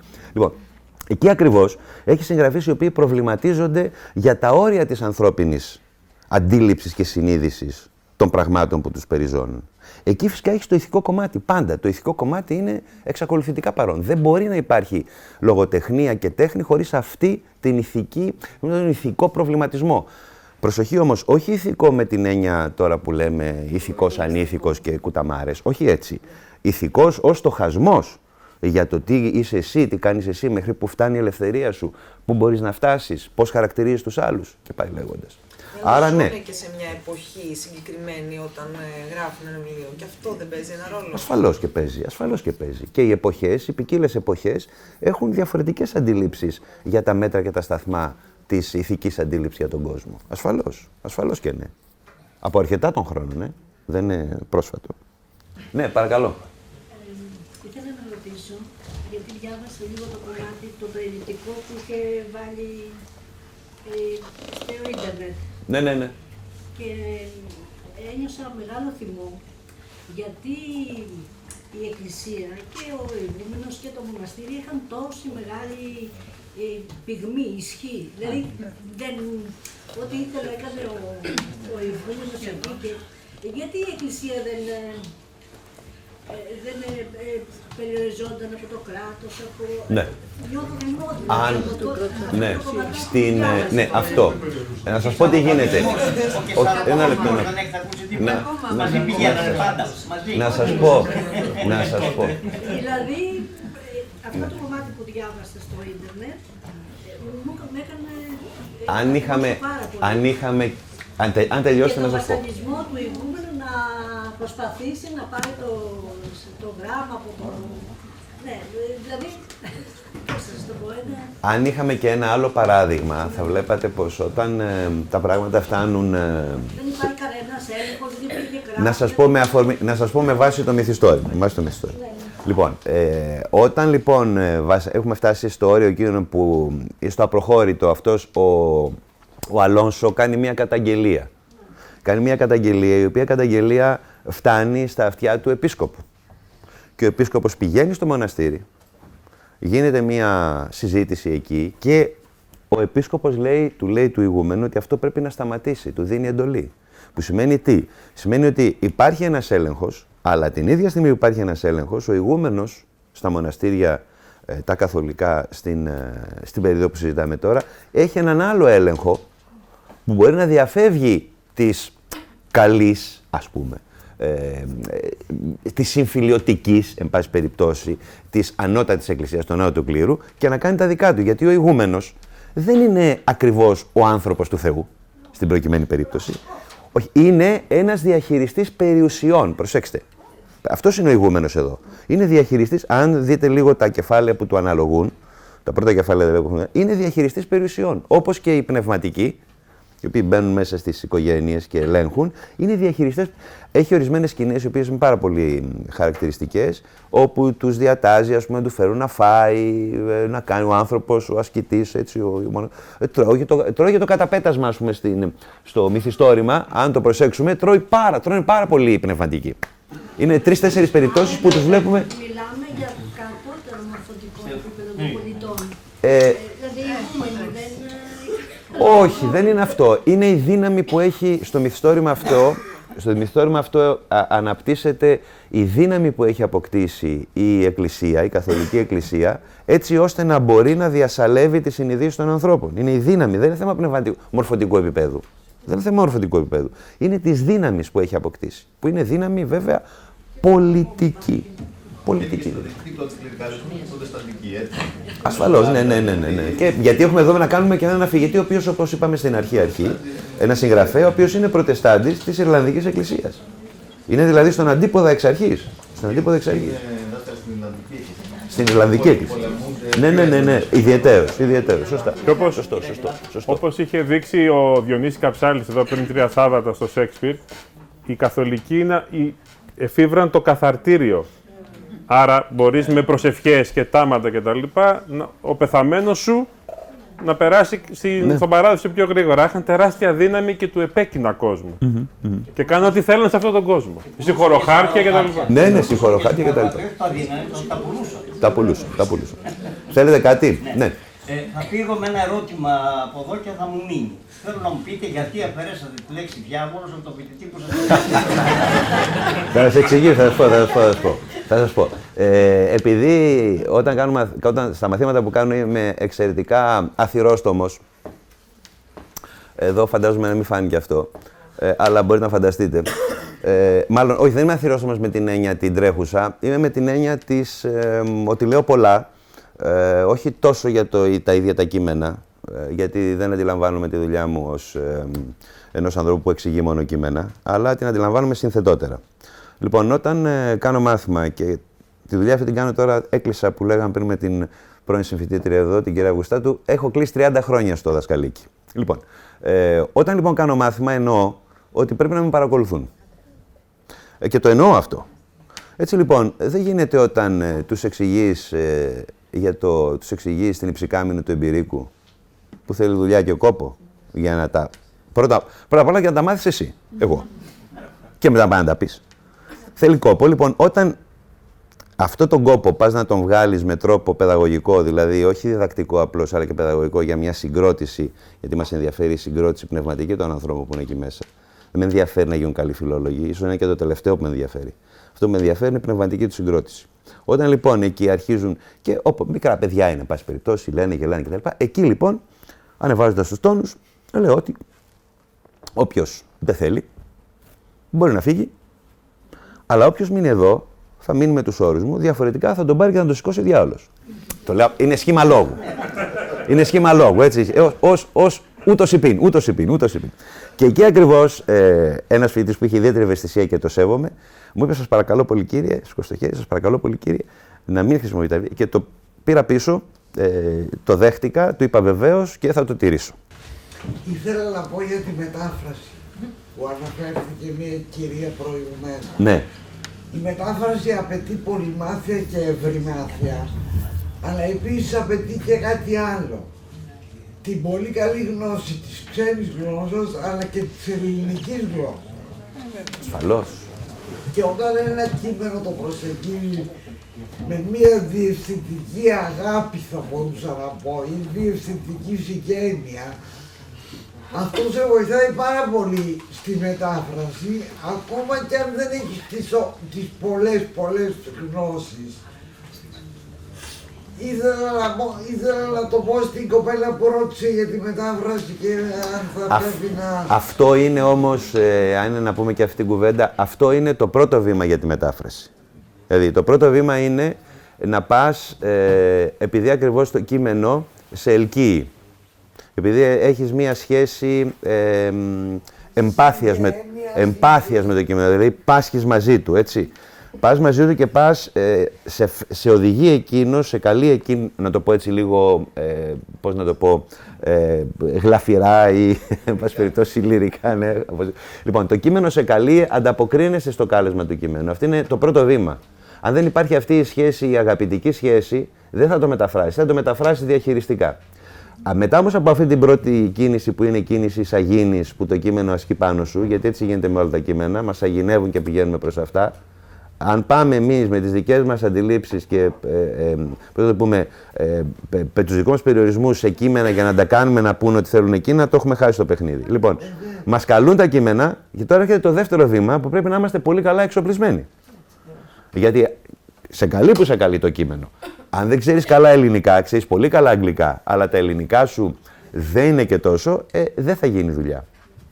Ε, δηλαδή, μία, ένα, βήμα, ένα βήμα μέσα και ένα βήμα έξω. Πάνω σε αυτό. Ναι. Επειδή ε, σε αυτό το θέμα που είπατε, όσο πιο περιορισμένο είναι το λεξιλόγιο, δεν μπορείς να δώσεις λογοτεχνικότητα. Δεν μπορείς να φέρεις το κείμενο σε μια ισορροπία ώστε να μπορεί να ακούγεται και ωραίο. Δηλαδή, εγώ ε, όταν ε, μεταφράζω, διαβάζω πάρα πολλές φορές το κομμάτι που έχω μεταφράσει, ώστε να ακούγεται και στο αυτί μου λογοτεχνικά, δηλαδή να πετύχω την υφή που έχει ε, το κείμενο από μόνο του. Προσπαθώ δηλαδή να προσεγγίσω τον συγγραφέα. Όχι, δεν, εμένα με αφήνω απ' έξω. Δεν έχω λόγο πάνω Συμφωνώ. στο Συμφωνώ απολύτως. Πώς θα μεταφράσετε λοιπόν, πώς θα μεταφράσετε λοιπόν το θε... Oh, θα σα κάνω δύσκολη ερώτηση. θα σα κάνω δύσκολη ερώτηση. Πώ θα μεταφράσετε λοιπόν, ε, αφού θα επιδιώκετε και το ακουστικό, το ηχητικό, επιδιώκετε όλο το, ε, έτσι, όλες τις εκδοχές, πώς θα μεταφράσετε στα αγγλικά το έρος ήρος. Για προσέξτε το, ε, ρος, ή, ρος. Μεταφράζω στα αγγλικά. όχι, λέ, όχι, για το όνομα του Θεού, όχι. Είναι ρητορικό το ερώτημα για το όνομα του Θεού. Θέλω να πω ότι εκεί θα πρέπει να βρείτε εκείνη ακριβώς τη διατύπωση στα αγγλικά ή στα γαλλικά που θα κρατήσει το ηχητικό, πρώτο πέρα από την παρήχηση, θα κρατήσει το ηχητικό. Θα κρατήσει τη διανομή των τόνων με αυτόν τον τρόπο. Ναι, και πρέπει να καθίσεις να το μελετήσεις. Δηλαδή πρέπει, δεν έχει, έχει δυσκολία η μετάφραση. Εμείς που δεν έχουμε. Η πρώτη μας επαφή είναι, δηλαδή τώρα τελειώσαμε το πρώτο εξάμεινο. Δύσκολη. Ακόμα δεν έχουμε ναι, ναι. συνηθίσει ναι, ναι, ναι. τους όρους ναι, ναι, ναι, ναι, κειμενογλωσσολογίας, ε, μεταφρασιολογίας που μας Ναι, ναι, δίνουν. ναι, ναι, ναι. Και όμως βρίσκουμε, ε, βρίσκουμε ένα εμπόδιο, δηλαδή Ε, πρέπει βέβαια. να το φέρουμε. Φυσικά, ακόμα, φυσικά. Ακόμα μεταφράζουμε Συνέχεια, από τα ναι. αγγλικά προς τη γλώσσα μας. Ναι. Γιατί συνήθως μεταφράζουμε προς τη γλώσσα που γνωρίζουμε ίσως καλύτερα, δηλαδή ξέρουμε καλύτερα τη δομή της, τη Ναι. γραμματική της, το συντακτικό της. Έχουμε μία ευρύτητα λεξολογίου. Συνήθως. Για να πετύχεις το α- αντίστροφο, δηλαδή να πας από το ελληνικό σου κείμενο στο αγγλικό, έχεις ε, πολλαπλασιαστεί Ναι, ναι, δηλαδή ναι. φεύγεις, ο, πολλαπλασιαστής, ο πολλαπλασιαστής σου πηγαίνει στη μειωστή. Δεν μπορείς, πρέπει να μελετήσεις ακόμα περισσότερο. Πώς θα μεταφράσετε λοιπόν τώρα, να σας δώσω ένα, άλλο- ένα άλλο παράδειγμα. Ένα άλλο, παρα- ένα άλλο παράδειγμα. Θα μας εξετάσεις. Θα σας εξετάσω έτσι όπως, έτσι όπως πάμε, ναι. Πώς θα μεταφράσετε λοιπόν, ακούστε ένα λίγο πιο ενδιαφέρον τώρα, μιας και είμαστε στο διαμάντι. Μεταφράστε τώρα τους, ε, τον ιαμβικό, γιατί είναι, εδώ είναι τίτλος που είναι και ιαμβικός στίχος ταυτόχρονα. Ολόγυρα στη λίμνη. Αν το μεταφράσετε στα αγγλικά ολόγυρα στη λίμνη, έχετε χάσει αυτό που θέλει ο Βαδιαμάντης. Ο Βαδιαμάντης θέλει να ακουστεί ιαμβικός στίχος εκεί. Και νομίζω ε, έχει πετύ, έχουν πετύχει ποτέ μετάφραση του Παπαδιαμάντη. Α, δεν ξέρω, δεν είμαι ειδικός. Να εδώ έχουμε ειδικούς για το Βαδιαμάζι να σας πει. Να σας πει ε, έχεις, έχει, έχει. εντάξει. Έχει αυτό για τον τίτλο της φώνησας που είπατε πριν. Στα γαλλικά που έχουν πρόβλημα. Δεν το αποδίδουν ως φώνησα, το αποδίδουν τα, το πηγάδι, τα Ναι, πεθαμένα κορίτσια. ναι, ξέρω ναι, εγώ, ναι, και ναι, ναι, ναι, ναι, ναι, ναι. Είναι μεγάλο ζήτημα. Ο Λάβερ Χείρο. Πώς; Λάβερ Χείρο. Α, α, λα- και, ε, το έρος ήρος πήγε, το έρος ήρος, ε. Ναι. Βάλατε και end. Ω, δεν πάει. Θέλει παύλα. Θέλει παύλα. Ναι, ναι, ναι, ναι. Θέλει ναι. παύλα. Ωραία. Δεν ξέρω, είμα- Εντάξει είμαστε. Ευχαριστούμε πολύ. Και εγώ σας ευχαριστώ.